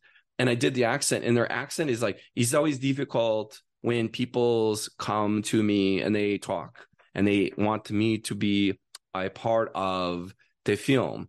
So I did this thing, and he's like, shit, that's it. Okay. So I did it as a person from Kazakhstan instead of Russia because I couldn't do my rock in America. You know, that guy, he's still alive, I think. I think he has too, but yeah. I, who knows? He was big for a while. But to make a long story short, that's hilarious. Like, um, that's, yeah, he had seen one of the films at one of the film festivals, and I was up for an award, and he was like, yeah, would, we could pay you this for, for, for the film. And we'll have a an opening in Lagos, Nigeria, and we'll fly everybody there, which is great cool. experiences. Though, weren't it they was all? Awesome. It was. I've been there about half a dozen times. And then COVID kind of put, you know, an end oh, to sure. that type of travel, especially to some of the uh, African, you know, and Asian countries, you know. Sure. But uh, it was fun. It was a great time. You can do it again if they, I mean, oh hells yeah, yeah. But you know, with flights, when you're in your twenties and thirties and forties, flying is fun. You're just like, guess what I'm going to do first? I'm going on an airplane. They got snacks and cookies and crackers yep. and coffee. And you can order drinks if you want. You know, you're all like excited. And then you hit a certain age, it's like, fuck, this sucks. Especially if you're over six feet. You're like, ah. Yeah, I had to be moved off of a plane about... uh not not off of the plane but in a different area yeah yeah because I was they flew me in coach and there was a three hundred pound dude and a three hundred fifty pound dude and I'm like two forty and the, the stewardess comes by and says, oh hey gentlemen, how are you? I'm like, we're fine. And we're like this kind of scrunched up. One guy, they both have their hands on my knees and I'm like, oh damn it. And she's like, okay, the captain, he's going to have a little problem here. And I'm like, what? Well, you guys outweigh on this side of the plane more than everybody on this side. Oh, my so goodness. So would one of you guys, I went, I'll move. I'll move. And so I moved, and the two guys were like, high five. And they're like, thanks, man, thanks. And then I, I sat, but because I was the one who volunteered to move, then I got all kinds of freebie stuff, like the stewardess has come and like, Danny, would you like a little wine? Oh. Would you like a little beer? We got Heineken's. I was like, yeah, oh yeah, bring it. Bring keep, it. Keep them coming. Keep them coming. And it pays to volunteer, right? Suffer. Yeah. yeah. You suffered. You volunteered yeah, to suffer. I did. But but to make a long story short, if if the flights, because it, it it's eighteen hours. Oh. You're in a plane for eighteen hours. Holy fuck. You know, it's crazy. It's yeah, it's, yeah, it's yeah. I get it now. That, yeah. Like, okay. What I tried to do on some of the flights, I'll get up in front to stretch my legs because you yeah. don't want to start cramping up or get a blood clot or whatever. I was there for one of the flights, got up in front and started doing my exercises. And this this gentleman was there and he said, what are you doing? And I'm like, I'm just stretching out my legs. Can I join you? Is this is this like aerobics? Um, and I'm like, yeah, you can join me. So then he got up there and then these two ladies got up there. So we had four people and I was doing um, squats and I was doing calf raises. And they were like following suit, and then You're everybody was like, aerobics on yeah, the plane. Yeah, and I said, for you older people there, just keep moving your legs as much as you want. You don't have to be up here doing what I'm doing, but keep your legs moving. Yeah. And so everybody was doing this. It was like the boom. Yeah, something put, else to your resume. Yeah, we, I put the air in aerobics. You want to leave the aerobics on the flight to Belize? I'll do that. Is that where you guys? Are you going to go? We're going in January. Nice. Yeah. Oh, cool. Good. Why Belize? Wow, why Belize? Tina Baccarat. Oh, okay. Tina Baccarat. I don't know why. I just got... Playboy Playmate, who has not been on. We want you on, team. We want you. um, Playmate, we want you. She, she was in Belize, and she we're, we uh, we sent her a tank top, and we're like, if you'll promote us, yeah, you don't have to come on. We'll send you the tank top. So she's like, I do. I will. I'll wear it when I'm in Belize. And then we got talking about all taking a vacation somewhere, and it started with Costa Rica. I've been to Costa Rica and love Costa Rica. And then I'm like, well, Tina's mentioned Belize. Let's look into that. And it was really cheap. So, oh, cool. I was like, all right, cool. Let's go there. So, oh, cool. So the day I booked it, I thought it was an island. I had no idea yeah. it was in yeah. Central America. Central America. Yeah, I yeah. thought it was in the Caribbean. Aren't they a good coffee producing country? Probably. I, I think they are. You guys Probably, should really, but I would love that. that. I would love it if it yeah. was. I was looking up the other day and I saw a coffee shop where we are, but only one. Well, I saw a brewery that has a barge. What? Yes. Wow. You had me at hello. yeah. Yeah. Okay. You could use a room if you want to come down. How long are you guys going for? So we're literally, so there's um six nights, three couples and me. Oh, okay. I'm, so I'm the seventh wheel. We are the seventh wheel. Yeah. Um, but for six days, for a week, you're going to be down there? Yeah, yeah. Monday hmm. through Sunday. Be kind of cool to document it and film it, right? We're, we're, we'll yeah, we'll definitely yeah. do some stuff on the phones. We're not going to bring down all the equipment, but we'll do some stuff on the phones and yeah, know, we'll record stuff. Yeah, cool. Live stuff. That's and, awesome. And, and yeah. promote. Oh, the weather will we, be we, perfect. We do that too. A lot of times when we travel, we'll go somewhere. We do so yeah. bad when we travel. We are bad, but yeah, we get fucked up when we forget. I know, I know. It's just it's vacation time. Yeah, we forget. Yeah, the yeah it's fucked up. Yeah, when I lived in Las Vegas, Jeez. you had asked, and and it was funny because. uh I, I was a, a regular, and I'd always play uh, blackjack was my game, and this uh, three card poker, and which I your chances are halfway decent when you do those two games. But I would go, the waitresses would give me a beer, and I'd say, "Oh, I'm from Wisconsin. Could you give me two?" And she's like, "Oh, sure, sure." And my Spanish was actually halfway decent, so it would. And they have a lot of Latina yeah. and Latino waiters and waitresses. And so I would speak, and then they go, "Tu eres cubano?" They thought I was Cuban, and I'm like, "No, I just looked like that Dos Equis guy or whatever." You know, and then you uh, play up once in a while. Yeah, I do. Yeah, for the but but the the one time when I was playing, the um, uh, dealer was like, "Sir, you can't do that." But I was tipping them like five dollars every single time they'd bring two beers. I'm like, no, no, no, no. I'm from Wisconsin. And and he's just kind of staring at me. His pit boss, this huge guy, is behind him. And he goes, "What'd you say?" I go, "I'm from Wisconsin." And he looks at the, the dealer. He says, this, this fucker's fine. No way. Yeah. I he's like, the yeah. he's just guy. like, he's great. He's good. Don't worry about it. He can handle, he can handle two at a time. Yeah. And it was funny, too, that I met a bartender there who's from the Bronx. And he was like, uh, yeah, I remember when all you fuckers came. Uh, when the badges in a fucking bowl, in Las Vegas bowl, and none of you fuckers had ever been in a bowl game. And since Rose Bowl of nineteen sixty, well, you fuckers came. He's like using fuck every other. Then he goes, "You drank the city out of brandy and you drank the city out of beer." Who the fuck does that? We had to go to Reno. Oh, my God. To, to get more beer and brandy. There was also there was also a big controversy for that because the light the power went out at the stadium that night yeah. and fucked all the bets up. Oh, that's right. Yeah, yeah. Well, I don't know, but that's we yeah. are we are, we do yeah. get our name in the paper. So, don't we? It's I'm so proud of us. Yeah, the the the. Uh, fifty-one of the top seventy drunkest areas in the U S. It's actually fifty-one of the top sixty, either counties Jeez. or areas, are right in Wisconsin. Yeah. There's a couple in Iowa, a couple in South Dakota, oh, we, Indiana. We but rule, we're we kind of rule the roost. We just it's just crazy. Yeah, you know, the, Appleton's the drunkest city in the United States oh. by Time Magazine and uh, U S A Today. D- the drunkest city in the United States. It's pretty crazy. That's pretty crazy. It, it, it, and we're part of it. I know. I'm proud of that. I don't know about you guys, but I'm proud. I am too. Sorry. Stone Arch is part, part of it too. And you contribute, Stone Arch. So as long as we're talking about Appleton. Yes. First person. ten people, ten stories, ten Appleton locations. Tell yep. me about that. I want to. So I work with a, so interesting. Oh, I work with this amazing director, Len Ebb. His uh, full name is Len Brusso, but he goes by the name Len Ebb. He's originally from New York. Went, got his master's at U C L A in film directing. Um, he's got over sixty Hollywood credits, and he fell in love with a Wisconsinite, a person from the Fox Cities, ah. Appleton. So they get married, they have a whole bunch of kids. He moves back, and now he's the head of video at Miller Electric, but he still does these fun little films.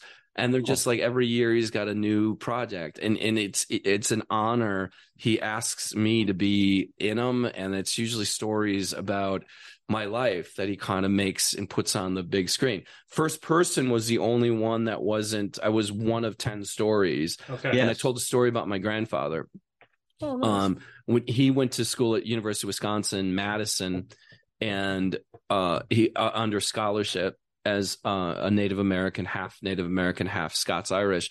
And he tells a story that he was living in New London. They're from New London. Oh, actually. Okay. And so he was dating my grandma at the time, and he, his family was poor, so he'd have to hitch a ride from Madison to New London.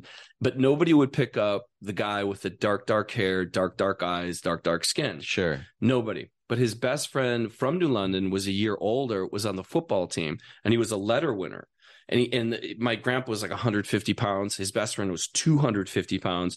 And he gives them, he says, if you wear a Wisconsin badge, your letter jacket, people love the Badgers, yes. and they will pick you up.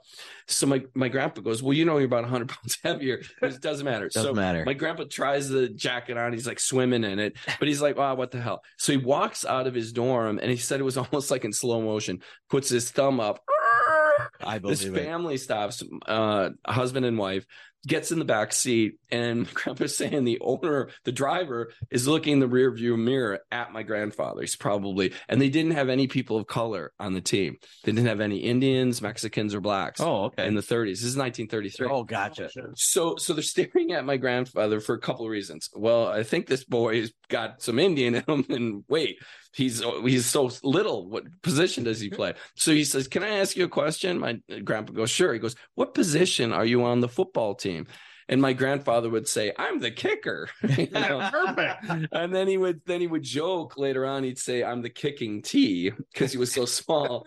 But he said, and then the story in this First Person is that he he would tell us later. He said, "I wish people would have seen, not seen me for the color of my hair, the color of my eyes, the color of my skin, or even the color of that huge red Wisconsin Badger sure. letter in that letter jacket." He said, "I wish people would have seen me for the color of my soul." Yeah.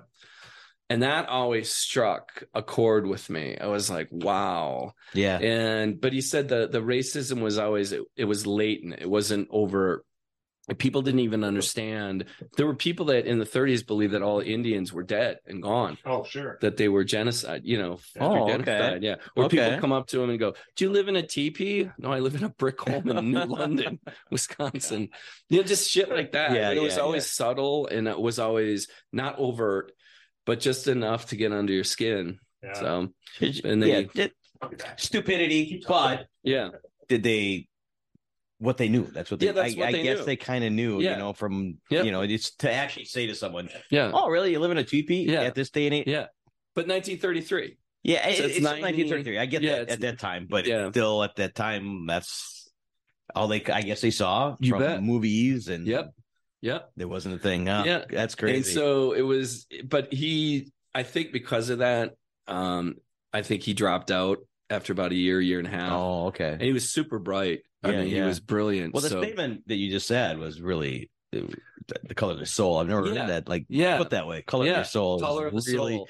I've always yep. heard similar things. Yeah, but never. But put color that way. Of the soul, and and it's, so it's that's so First Person. Um, yeah. You, so Len crafted the this as Appleton is like the eleventh star of that. So it's oh. it's in uh, ten different locations yeah, yeah. all around Appleton, more of the iconic locations of Appleton. And, excuse me. And it's personal stories from ten different people. That's what's cool. Yeah. So there's some people that had some tragedies. Some people that just had some interesting childhood stories. Uh, one gentleman suffers from Tourette syndrome. And oh, okay. um, so when he asked you, did he say what, how did he present to you what story he wanted to hear from you? He, he had Tragic, already, or did he say anything you want? Yeah. He, he, but he had already heard some of these before, these okay. stories about my grandfather, and, and just some of my stuff. And he, and he said, what about that? You talked about your grandfather at, Okay, Madison at Wisconsin, and I went, yeah, that's a that's a cool story. So he knew about it going again. Yeah, okay. He already knew, and okay. I think he kind of already knew a lot of, because he's friends with just about everybody on that first person. Okay, okay. So he kind of knew their story, or at least a bit of it. So where can we find that? Um, uh, and and that's a good question. Spot, but I I know I'd love to watch it. It's yeah. a short film. Yes. Um, and I just know from a lot of people we've had on. Yeah, short films are hard to find. I yeah. wish yeah. it was just a like a maybe I'll start that a, a website. website. That yeah, like all I is short films. Shorts. Oh yeah, yeah. But, and if you don't know, and I'd be I'd love to promote it's it. Actually, um, uh, okay, hold on just a second. Um, it's. It's actually, I was trying to find it. Yeah, um, it and, I, and it's, I don't think it's on his, his website. Oh, but, but if you, can you guys, can we cut right now? I'm gonna, I'll get a hold of him real yeah, quick. Yeah. Yeah. We can. Yeah. Is that, yeah. Is that, is sure. that okay? And we'll, we'll, we'll and I'll use back. the bathroom again. Too, yeah. We'll come sure. back and tell you where to find it. Yeah. I'll try to, uh, excuse me. I'm so perfect. Yeah. You're good. You're good. You you guys there. Yeah. So it's, um, if you look under Len, yeah, Bruce. So it, it First is, person. There you go. Sure. Yeah. So it, on his uh, I M D B, he might have those. Um, you know, links to watch it. Yeah, I'm trying to look. He might have some links to watch it. First person is, that's, name, is the name of the short. That's fairly yeah. new, isn't it? Didn't, yeah, it just yeah. Um, but but I think it might even give you a link to his uh, website as well, because I think it would just under Len Ebb or Len Bruce. But his his parents were from Cuba. And okay. they, they um, escaped Cuba oh, on a raft and got to uh, Florida, you know, got to Miami, and then moved from Miami to New Jersey or New York. And that's where he went to school. Um, but yeah, his story is really kind of cool. Okay. Okay. Yeah, and he's a super nice guy too. And if you're on here, and that's well, it's, yeah. it's it's cool that he's doing yeah. what he loves still around yeah. the area. And, and, and that's what I love about you is that you're doing yeah. your shit that you love around yeah. this area. Yeah, and I, you know, I, I'm I'm a homer. You know, I'm I love all Wisconsin sports. I love I hate our winters, but uh, other than that, I, I love everything about Wisconsin. I love everything about Appleton. Yeah, it's a good sized city. It has a good uh, entertainment district. It has great music. It has great restaurants and, and fun bars and great places to go and to. Theater, and, it's even got yeah. it's even got theater. Even yeah, performing I mean, arts. Many, yeah, uh, plays at yeah, you know at the, the P A C. At the P A, yeah, or the yeah. P A, no, we're uh, in Menasha. Oh, the, Menasha. We're yeah, U W Oshkosh. They have, uh, they yeah, have uh, Fox Cities. Four plays a year, or yeah. something like that, and they're all many. super super great. I've enjoyed Susan Rabideau and and all those people at the the U W Oshkosh Fox Cities. It's a great community to yeah. to live, and if you have kids, it's perfect. Yeah, for sure. Low crime, uh just people are nice, people are cool, and people leave you alone. I like just being, when I'm at home, I'm very reclusive, and I just don't, you know, it's nice, you yeah. know, it's just I don't, you know, entertain. I just, when I'm home, I'm home, yeah. you know. And so so you're at home and you're gonna write, where, where do you start? Where where why what pick what gets in your brain that says, I'm going to write a, something about that? Because you had mentioned before how you yeah. visualize it all. Yeah. So it starts with one kernel of an idea. So for an example, um, because you've got a lot of story credits in I- yeah, IMDb. Thank you. Um, which is great. And like, f- for an example, uh, Mister Thursday or Dominion, which I'm in a, that, Very that film, I don't, that. yeah, I, I, it's, kind of in um turnaround. I guess we filmed it, but there's all kinds of legal problems, and D B Sweeney was an asshole, and um so topic yeah. fuck you, D B Sweeney. and uh and it was just a lot of shit I that went him, actually. yeah a lot of shit that just went awry. And um but that originally my story though was I kept thinking and which I'm still going to make a version of this, either write a book about it or a screenplay, probably all of the above, and make it into a film. Uh, but it's Dominion, basically, and it's about this uh, gentleman. And West of Thunder actually has elements of it as well. Mm-hmm. There's a, a small town uh, uh, homicide detective, city of like Stevens Point, thirty thousand people. They don't get a lot of murders. Well, this uh, uh, detective, this homicide detective, becomes famous. He writes a book on why people are evil. And he basically breaks it down into three components. Number one, it's familial. It's it's mom and dad beat them. We're cruel to them. We're mean to them. Um, it's also societal. So the second one is their friends. If their friends hang out with bad bunch of kids, that's going to influence them to be bad. Or the third thing is chemical, a chemical imbalance. There's a reason why people are evil is because their brains are not wired sure. correctly. There's a chemical imbalance of some sort. So I came up with this. That was the original idea. And then I expanded on it. So when I'm thinking, when I'm writing, I want one real solid idea, and then the rest of it just comes to me. And it's very, very weird how it comes to me. It's just like literally when I when I write, the characters are telling me what they're going to say, not the other way around. Really? Yeah. I don't, I don't craft the dialogue that's crafted in any one of my films. It's not from me. It's from that construct that I created, that character's telling that's me, cool. yeah, what they're saying. It's really weird. Like I'll be at the end of the day, I'll have, you know, four or five pages written and I'll be like, holy shit. Wow. This is good. I don't even realize that yeah. it's, that they're saying this. They tell me what they're saying. It's really kind of strange. But uh, again, just kind of get back to uh, Dominion. Um, so this this gentleman comes in, very nice dressed gentleman comes in, and he comes into a convenience store. They have all the security cameras, sets an unloaded weapon with bullets, and he asks the convenience store people behind the counter. He looks at them, and he's really nice. He says, how are you doing today? And they're like, great. Could you do me a favor? I'm like, sure. Could you kill yourself for me, please? They pick the gun up, put the bullets in, and whack. And it's all caught on surveillance cam. He yep. walks out, he mouths something into the camera, and then walks away. And this homicide detective is absolutely freaked because he's now done this like four or five times.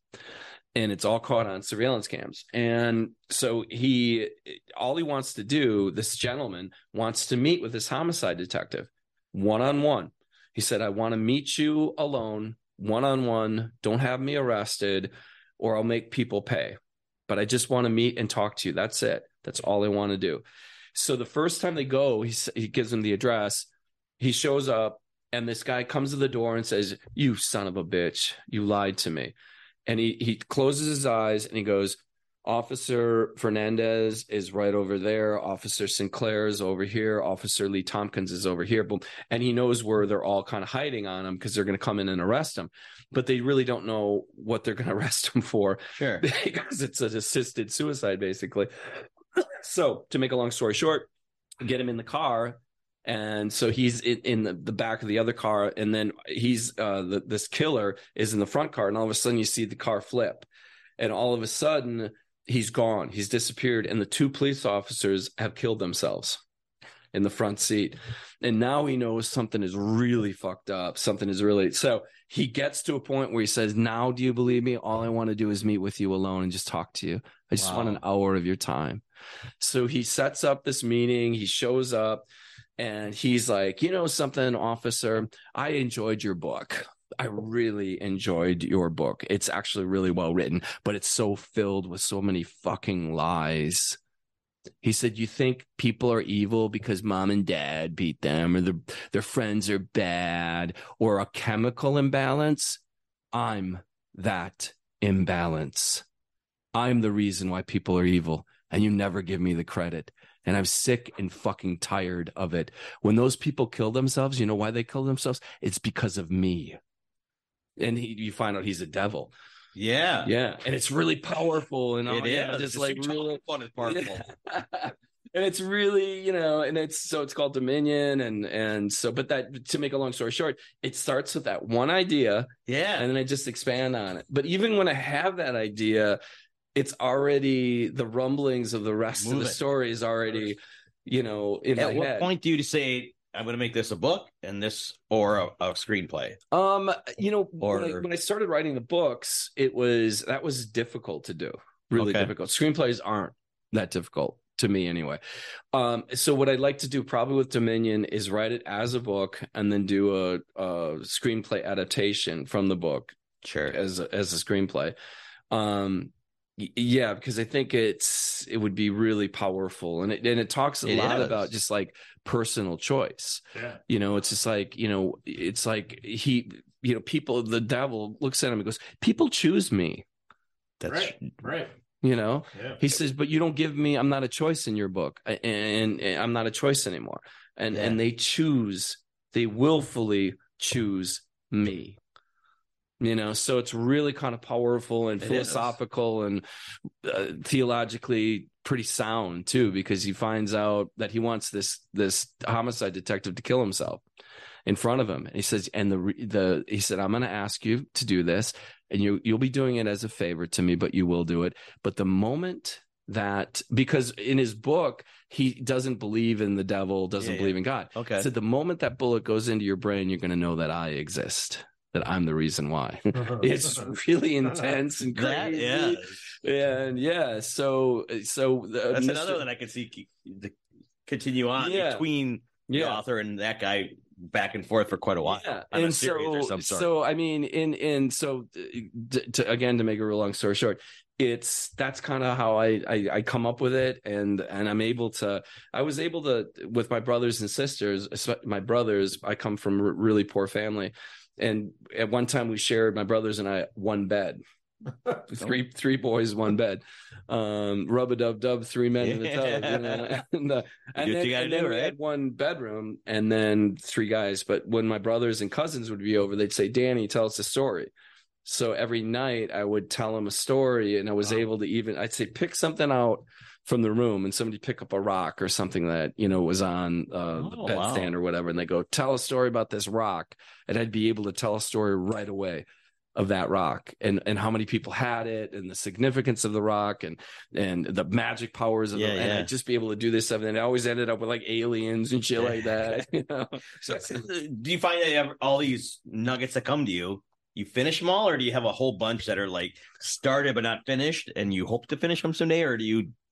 I pretty get the nugget, much I finish it. Pretty much when I get it, I'll figure out a way to get it done. Okay, and so there isn't a lot of like I know a lot of authors, a lot of creators. Yeah, there's yeah. a lot of unfinished, you know, songs, manuscripts, scripts, books, and whatever. I just get it done. I just okay, say, fuck it. And then I'm I'm I'm blessed enough, fortunate enough to this is my real job.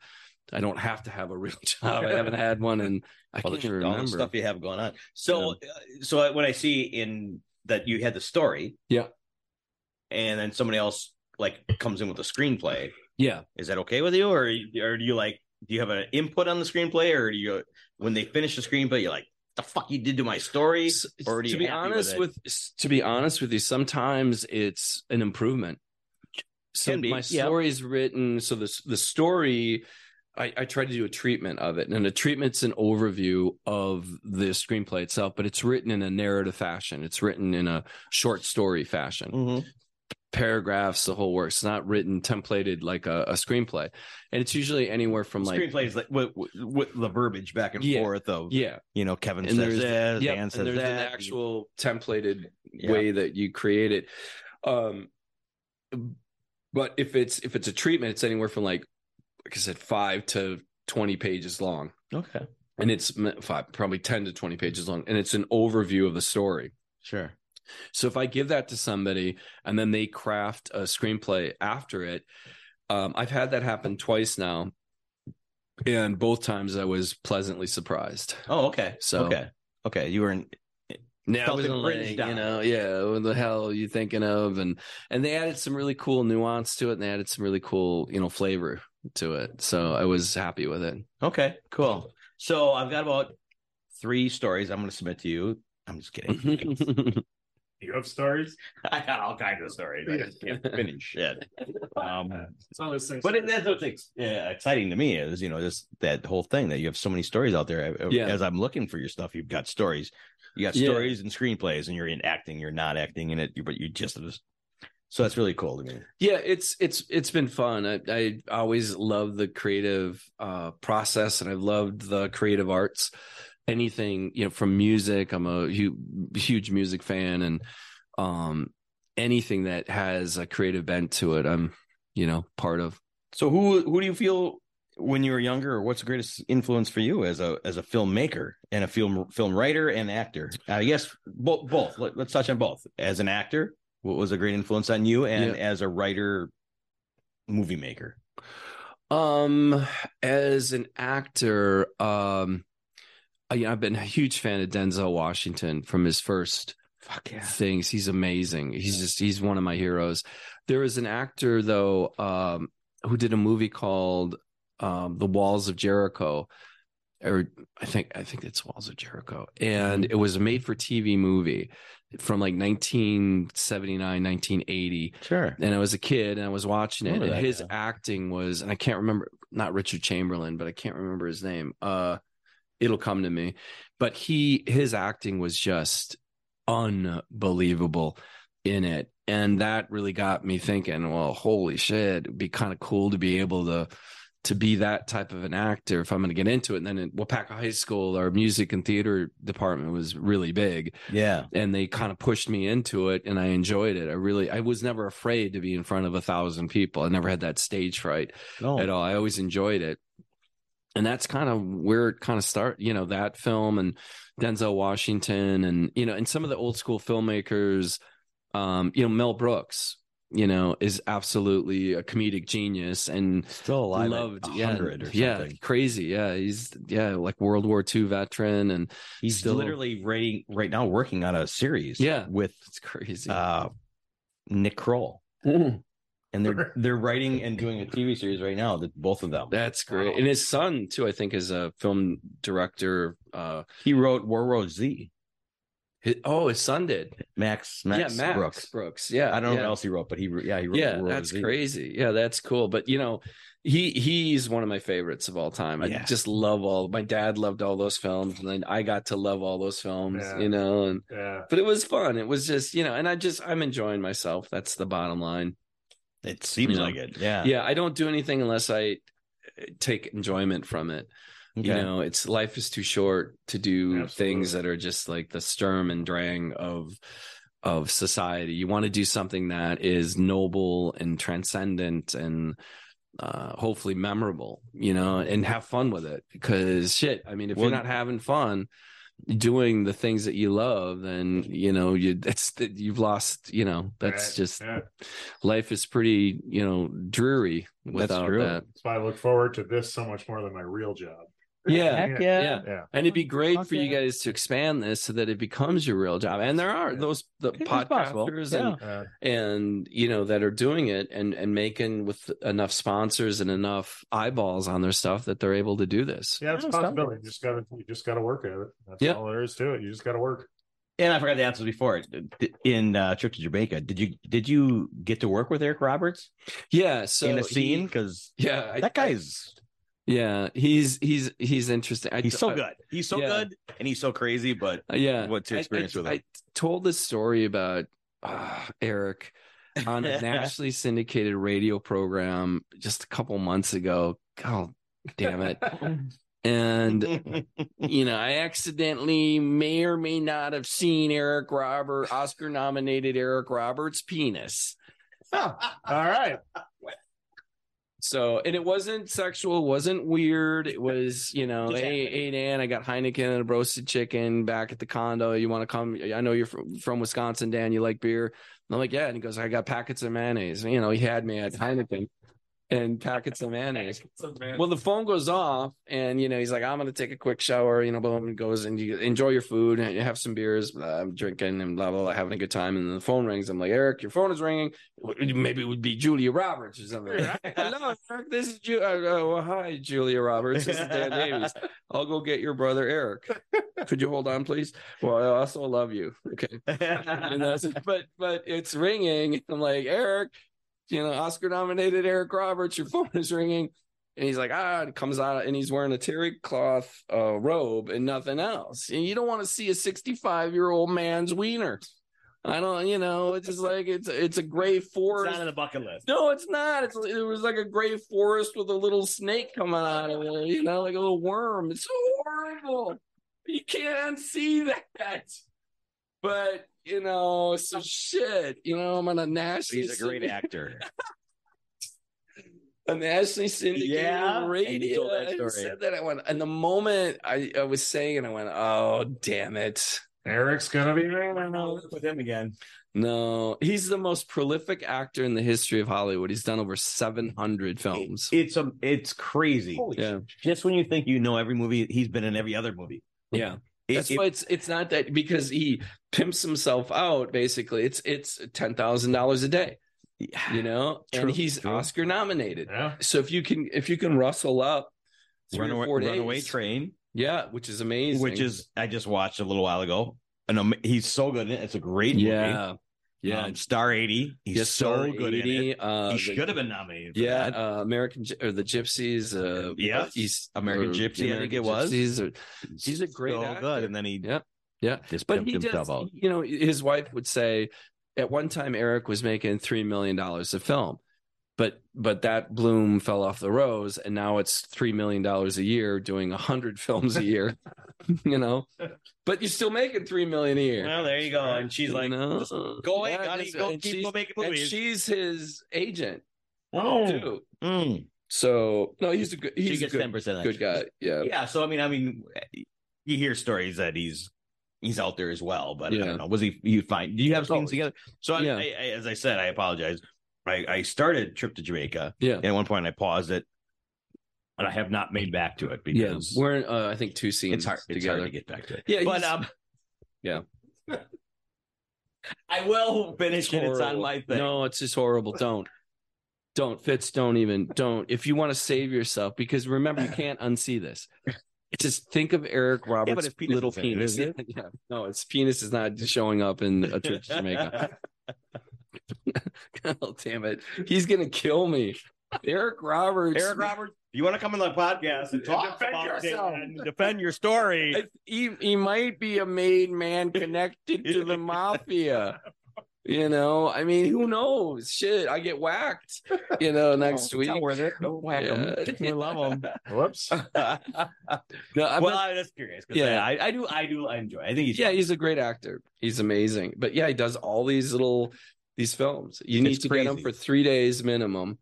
You know, wow. That's what his contract does. And and he likes chicken and, you know, certain things that he likes to eat. You know, obviously roasted chicken with packets of mayonnaise and, you know, Heineken's and three inches of man love, you know. No, two inches of man love. It was cold. Uh, he just came out of the shower. It was shrinkage, it was people. Shrinkage. It's cold. Yeah. So, oh, shit. I don't, I'm, I should stop telling that. It's gonna. Well, get, I guess until his agent or he calls you and says, "Yeah, his wife. The fuck you doing, buddy?" Yeah, his wife. Yeah, yeah, um, yeah, for sure. Yeah, let's talk about this. This okay, is cool. so cool, cool. Look what I got here, right here. He brought to both of us his office. Yes. Um. Oh, oh, you know what? Okay, I'm going to tell you a quick story. You just lost your page. I well, I don't know. It's in there, but that's cool. I got a ticket from uh, the sign, which we had. A, we got a ticket from. Uh, The night of, of the show. Yeah, yep. So when I bought, so I was at the night of the show and I bought a D V D or a Blu-ray. Yeah. And I had you sign it. Yeah. Which I loved. And I, I tucked the ticket in the back of the sleeve. Yeah. Because I opened it, right? So my nephew, who's going to Milwaukee to be a filmmaker. Yeah. It's good school. He, film he, school. He, he he loves movies and we talk movies all the time. I thought he loves quirky movies too. So I gave him that Blu-ray yeah. for Christmas. Yeah. And it was funny because he opened the present. He's like, great. And he was like, oh, and I got a ticket. I'm like, oh, I didn't mean to give you that. Give it back. Oh. And, you... and, I, and I could get it from him. But you know what? Yeah. This is better. Good. Thank you. Um, awesome. And I'm I'm going to order the Blu-ray again because I gave it to oh. him for Christmas because I'm like, you know well, what? The, the, or the Blu-ray it. Or D V D. Remember, the D V D comes out March fourteenth. Excuse sure. Me. I I mean, if you want a Blu-ray, that's great. Which, is there one better? I What I cheaper. Oh, I don't know. I, okay. I love um my thing was I wanted to I can't wait to uh listen to the commentary. Yeah. I'm a commentary nut and people yeah, my kids and are like, what the fuck are you doing? It's, but it's a, I'm a commentary nut, and like I didn't it. get to listen to him before I gave it to him. Yeah. But he was excited. He loved it.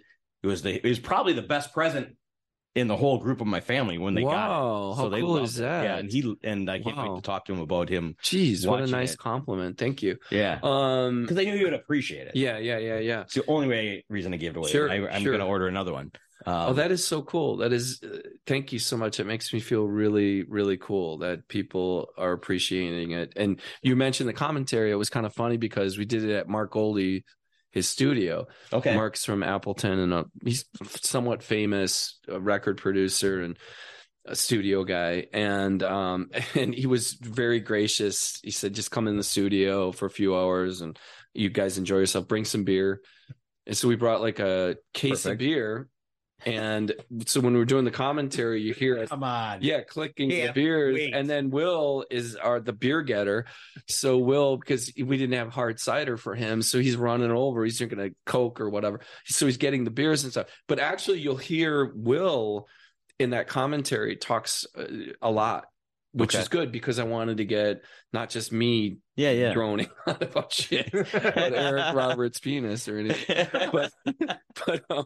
I, but it was cool to get his perspective on yeah, stuff. Yeah. And so there's a lot of neat insight from Will and, and, and from, I hopefully from me and from our director, Steve Russell. Yeah. I can't so, wait. So yeah, it's, it's good. I think, I, I think it's funny actually too, because you can tell we're getting drunker as the, oh, I can't wait. Night, Cause I we were just like, yeah. I like this. Yeah. Yeah. Literally tonight, tonight. Commentary. Yeah. I love it. It was like Pabst we were drinking too.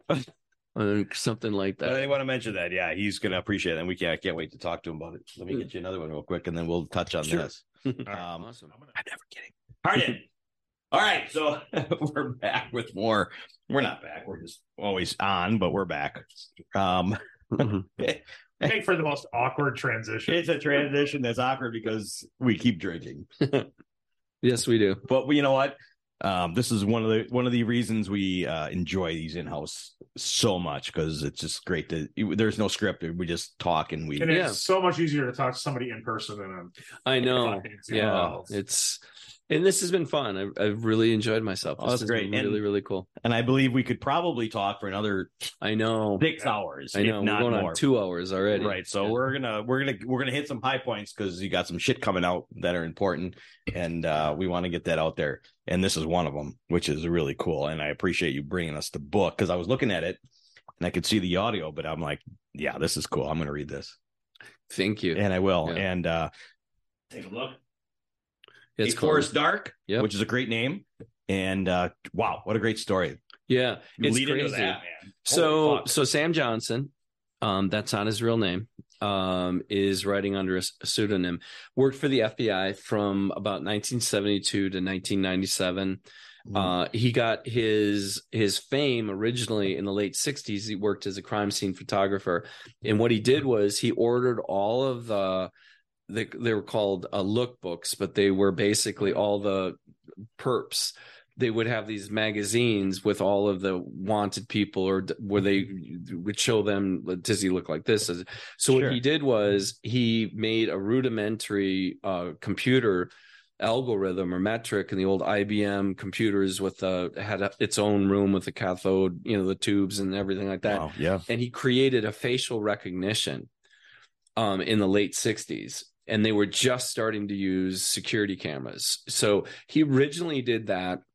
And he put a mathematical equation to the face. He went by Michelangelo or Da Vinci's rule of three, and then he split the face up into these quadrants, and each quadrant had its own uh, mathematical number, so that gotcha. it, it would come up with a number, and then it, he could actually match it with somebody that he took all the photos of these photos in this computer. And so he was the first person to do that, never got paid for it. The F B I of course not. Find, found out about him, and he thought he was in trouble. What the F B I wanted him to do was, though, they said, you're working with these security cameras.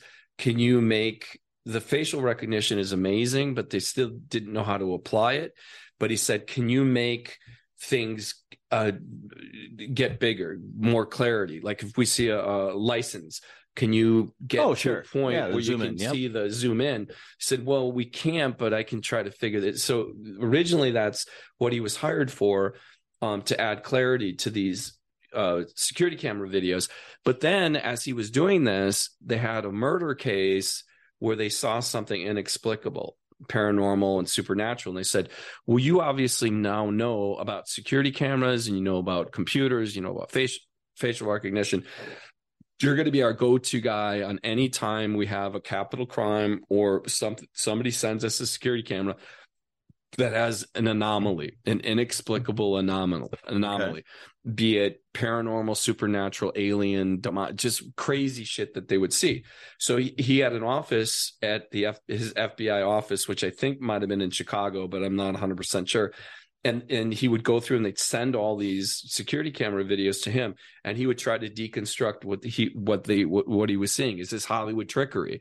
Is this somebody doing special effects? What? Why is that person floating in the background? Right. Okay, okay. Like that. Like, so you dissect the shit. Yeah, yeah, and and and so that's what he did. And as he was doing this, in the book, he he had this uh, bear, and I can't remember exactly how he came. Oh, it was a family bear from his grandfather who's from Russia, and he got it literally from the Tsar, the Tsar's family, like in nineteen ten, nineteen fifteen.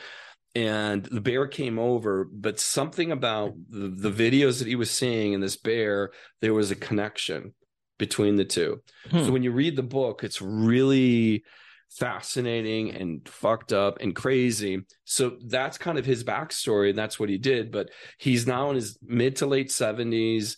I, I think he lives on the East Coast. Uh, I know he has a dog. um, he's a smoker. He's on oxygen because he'll switch out the oxygen tanks when oh, he's okay. on the phone with me, and I can hear him clinking. You know, oh, and, okay, yeah, and the the the. the bottles of oxygen. And, um, and he has trouble holding, uh, it, you know, it, it, it, he'll talk to me like, Dan, Danny.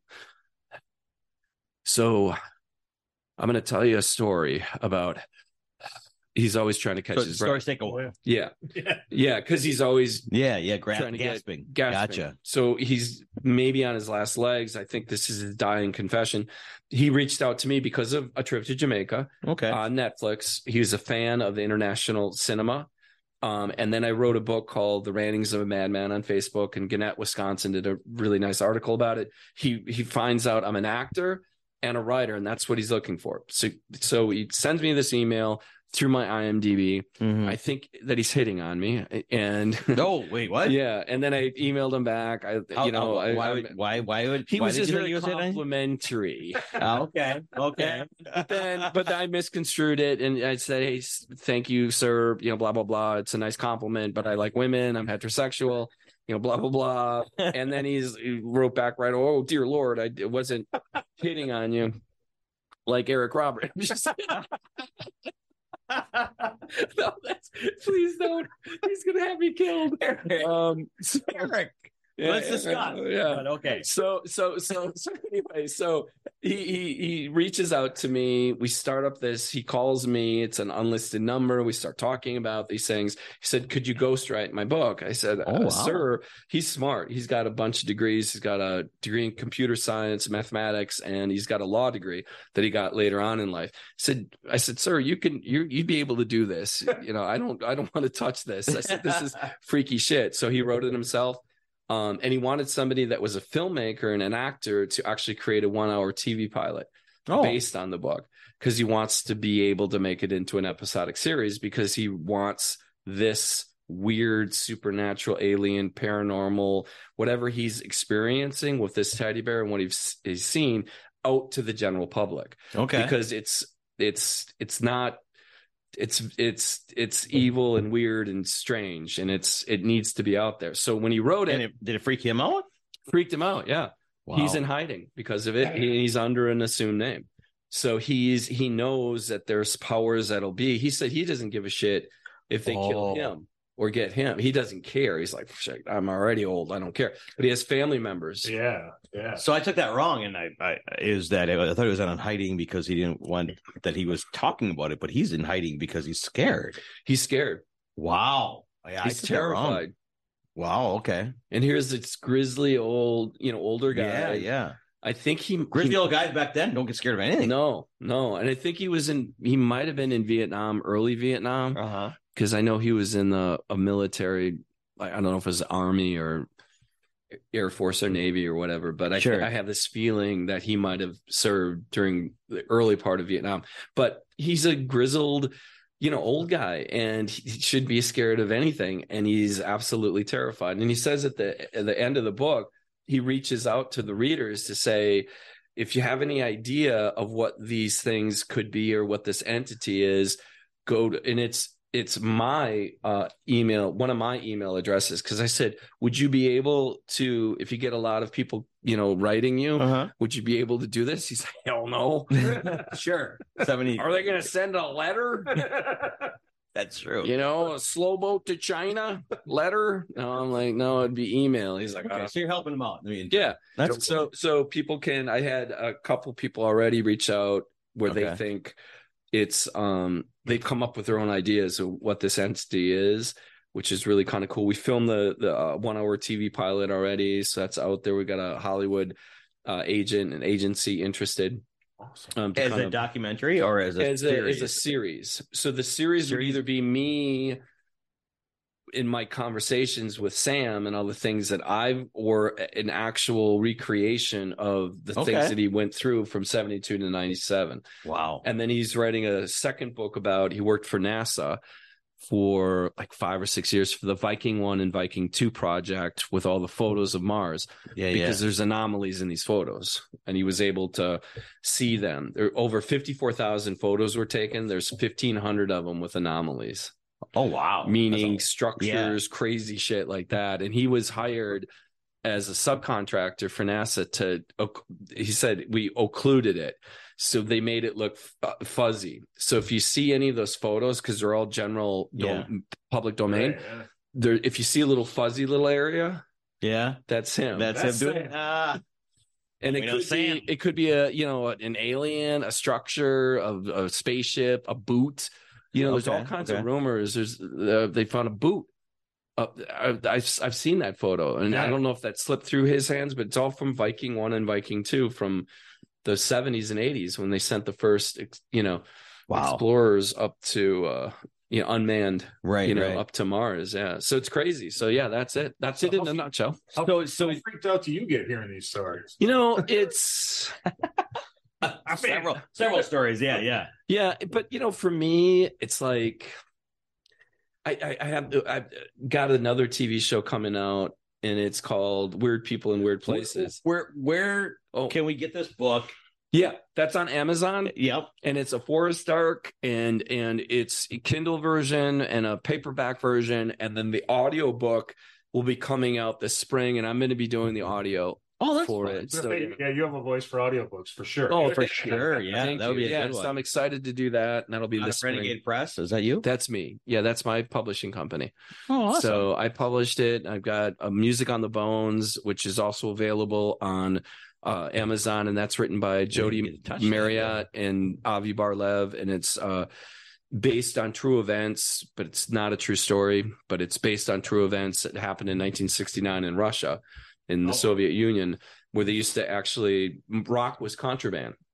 You could be thrown in a gulag yes. if you had a Beatles album. Right. So what they would have people tape them to their body, get them into the country, and then th- these med students would go to the hospitals and buy up all the used film, the X-ray film, and they could, with a stylus, they could actually create records from the X-ray film because it's, you know, malleable. Yeah. And so they listened to, that's why it's called Music on the Bones. So it's gotcha. It's a great, great, great book written by Jody Marriott and Avi Barlev, and it's going to be made into a film, and they did the soundtrack already at Abbey Road Studios in London. I saw that. Yeah. And, yeah, I read yeah. that. Yeah, that's and awesome. I, I play the lead character's dad in it, and Katie Caden plays my wife in it, and uh Clint Howard and Robbie Benson. Clint so, Howard. Yeah, I really Clint's do. Great. Yeah, he's he's a trip. The unappreciated Howard, right? Yeah, but I I, yeah. I appreciate him. So back that's kind of in, in twenty twenty-three. So it'll be hopefully just a you know a gangbuster year. But it's but people, it's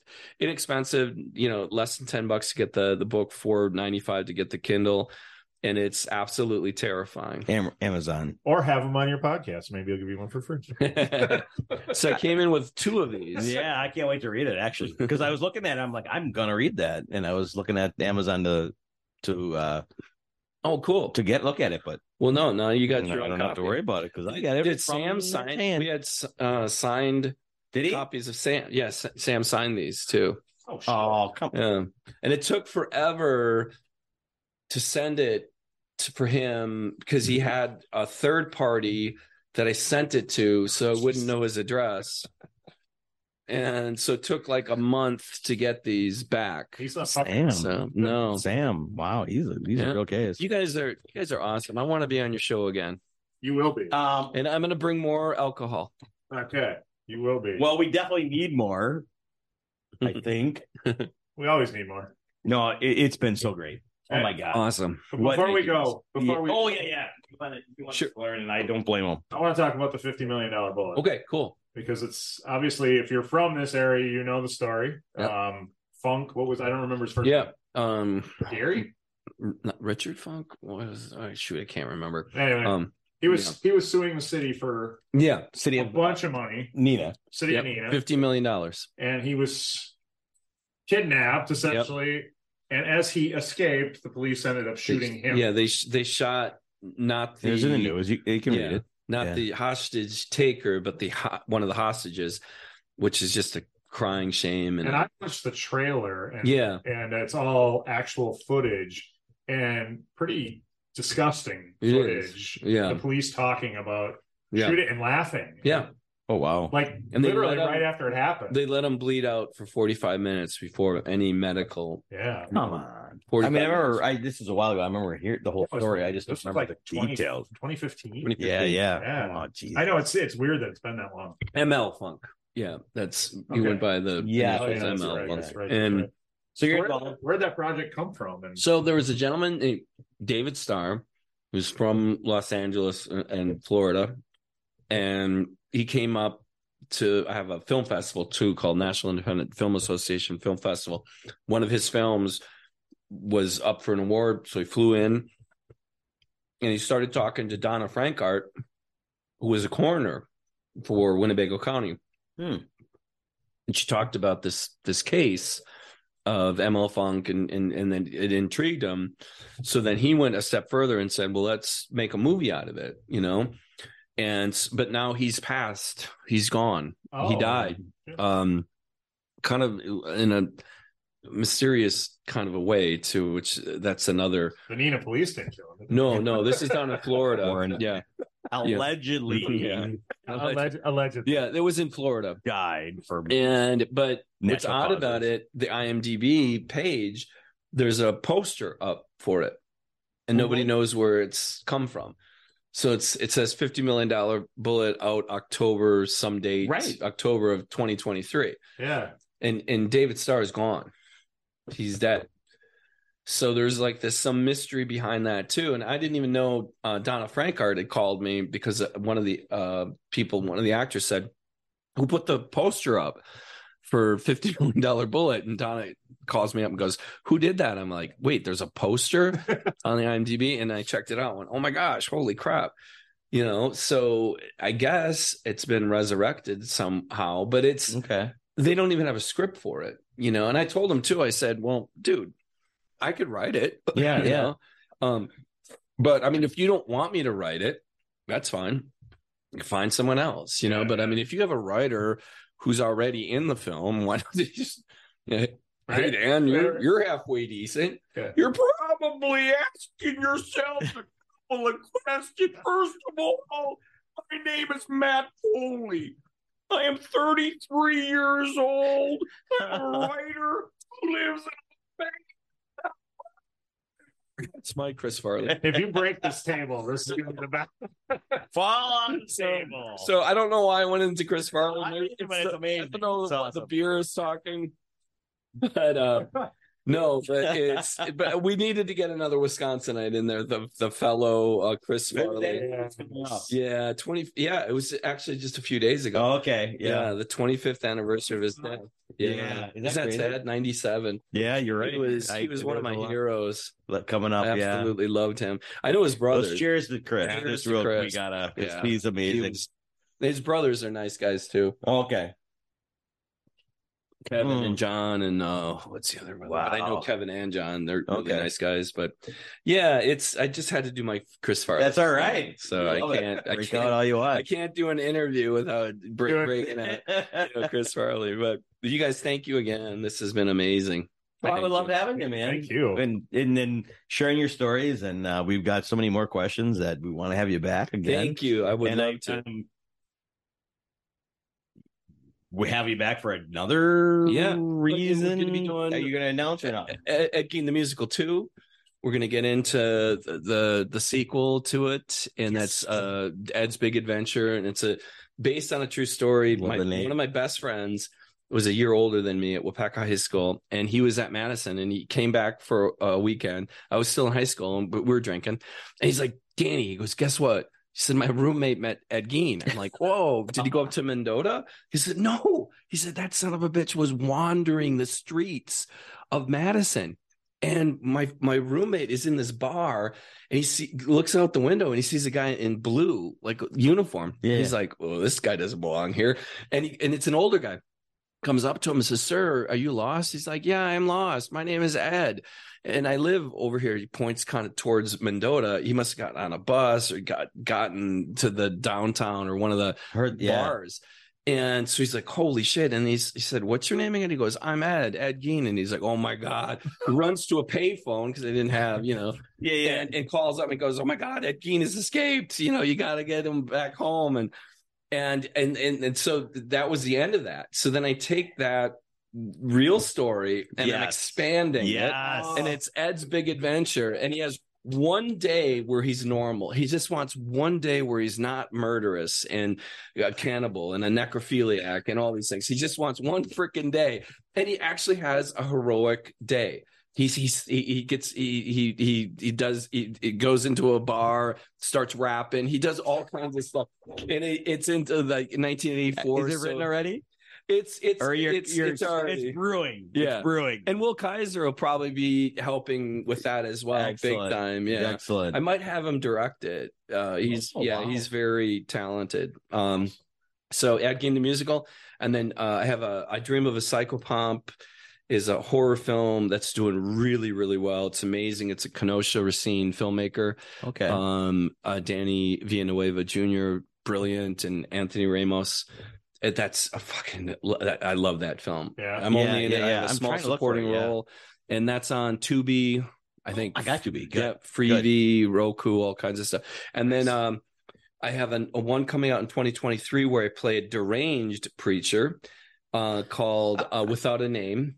And that was shot. They're Los Angeles filmmakers, um, uh, Emmett Loverday and Hayato um, Mitsushi, Mitsuishi. And uh, Hayato is also originally from Japan and a filmmaker there. And Eric Otto Lukert, so it's uh, who's from Wisconsin. And that's coming out in twenty twenty-three without a name. And I want to do a film called Deer Mageddon, the musical that I want to shoot, you know, in Wisconsin. It's about zombie deer. And yes, and it's a musical, and and it's it's it's uplifting. And I reached out to like Kev Moe and and uh, Mark uh, Metcalf and and just said, "Would you guys be involved?" You know, Steve March Torme. And so can I just say right here, right now, sure. on film, if you make another movie in Wisconsin and you need an extra free of charge, I'm in. You give me a call. I'd love for both of you fucking, guys. I would we I would be in and, any and, movie and that you'd ever want to be in. And have your an kids. Extra. Have your kids there too. And my kids. Oh yeah, Great. absolutely. We we always pay our extras in amazing food. I love amazing food. I, I love amazing food. And and and if and if they're over twenty-one and if they want a libation, as long as they're not drinking and driving, because that's yes co- against the law, yeah. even in Wisconsin. Yeah, and, believe and, it or not. Yeah. So. You guys, thank you so much. Thank you. So, at, at, when we were at the musical, yeah. your friend um, who said he was doing a documentary of the night, interviewed me and my and, daughter and his and her, her boyfriend. Mm. So we've you've got film of us talking about oh, why we got there. Good. I don't know where it's going to go with it. Yeah. But so Andy Bong, that's his name. That's his real okay, name. Okay, Andy. Yes. Yeah. Now I remember. And he's uh, uh, special needs. He's very uh, nice. Super great guy. So excited. He's a, yeah, he's a filmmaker. Okay. And uh, and he's just one of the neatest guys. But he, yeah. he does these documentaries. He's going to do one on me, and um.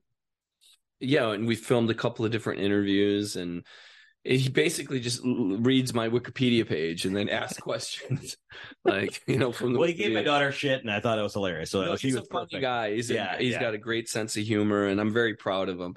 He's overcome a lot in his mm-hmm. life. He wasn't supposed to survive. Uh, the umbilical cord got wrapped around his throat and uh, lost oxygen. He wasn't. He was supposed to be profoundly deaf, blind, and oh wow, all kinds of stuff. And he's, he's far from that. No, yeah, he is. It's pretty amazing. But awesome. yeah, yeah, he was a, he was a neat kid. He was yeah, yeah. Was, yeah we had fun with him. Yeah, he's a good guy, Andy. So I just I wanted to mention that. So where can where can anybody re- find you, um, and to, to learn more about you? So you know the the Wikipedia page is always a good jumping off point. My IMDb page at Dan Davies, uh, V I six, uh, Roman numeral. Um, is a great way to kind of keep up on all the upcoming films. Um, Renegade Press, I'll be able to have my website right now is a forest dark dot U S or is it .org? .org, I think. And so for A Forest Dark, but that's Renegade Press, so you'll be able to see my books and, and some of the books I'm uh, publishing. And um, yeah, I, that's about it. And, you know, and again, Eric Roberts. I think that's the perfect way to end. That's the way to end. Thank you so much, sir. We cannot thank you enough for joining. You guys are awesome. Thank Appreciate you. I enjoyed we'll myself. A, oh yeah, absolutely. Yeah. Now we're gonna drink some more, maybe eat some. we're gonna go, let's go enjoy. Uh, let's go to go to a bar. Yeah, Green's Poorhouse. Let's go, and we'll shout out to Green if we keep this going. We'll shout it all. Thank you for listening. The tavern is closed for now, but we'd love to have you back for more fun next time. Seriously, though, get your asses out of here.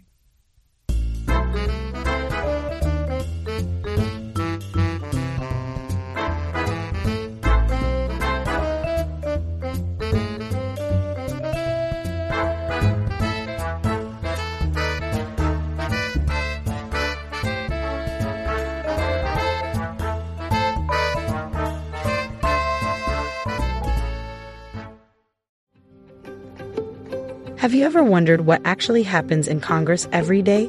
Stay informed on Capitol Hill's daily happenings with a concise, factual summary of the Senate and House of Representatives' activities from the previous session, free from bias, on the Congressional Record Daily Digest podcast. Subscribe on your favorite podcast platform and discover the process from the heart of U S politics. The Congressional Record Daily Digest, an Electrocast production. Electrocast. Are you passionate about saving the planet for future generations? Do you want to learn how to do it? If yes, then you need to tune in to the Nature Backed podcast. It's a talk show covering the changing world around us, from renewable energy, sustainable agriculture, circular economy, to E S G and social innovation. Don't miss this opportunity to discover how you can join the movement and make a difference. Subscribe to the Nature Back podcast today on your favorite platform and get ready to be amazed. Electrocast.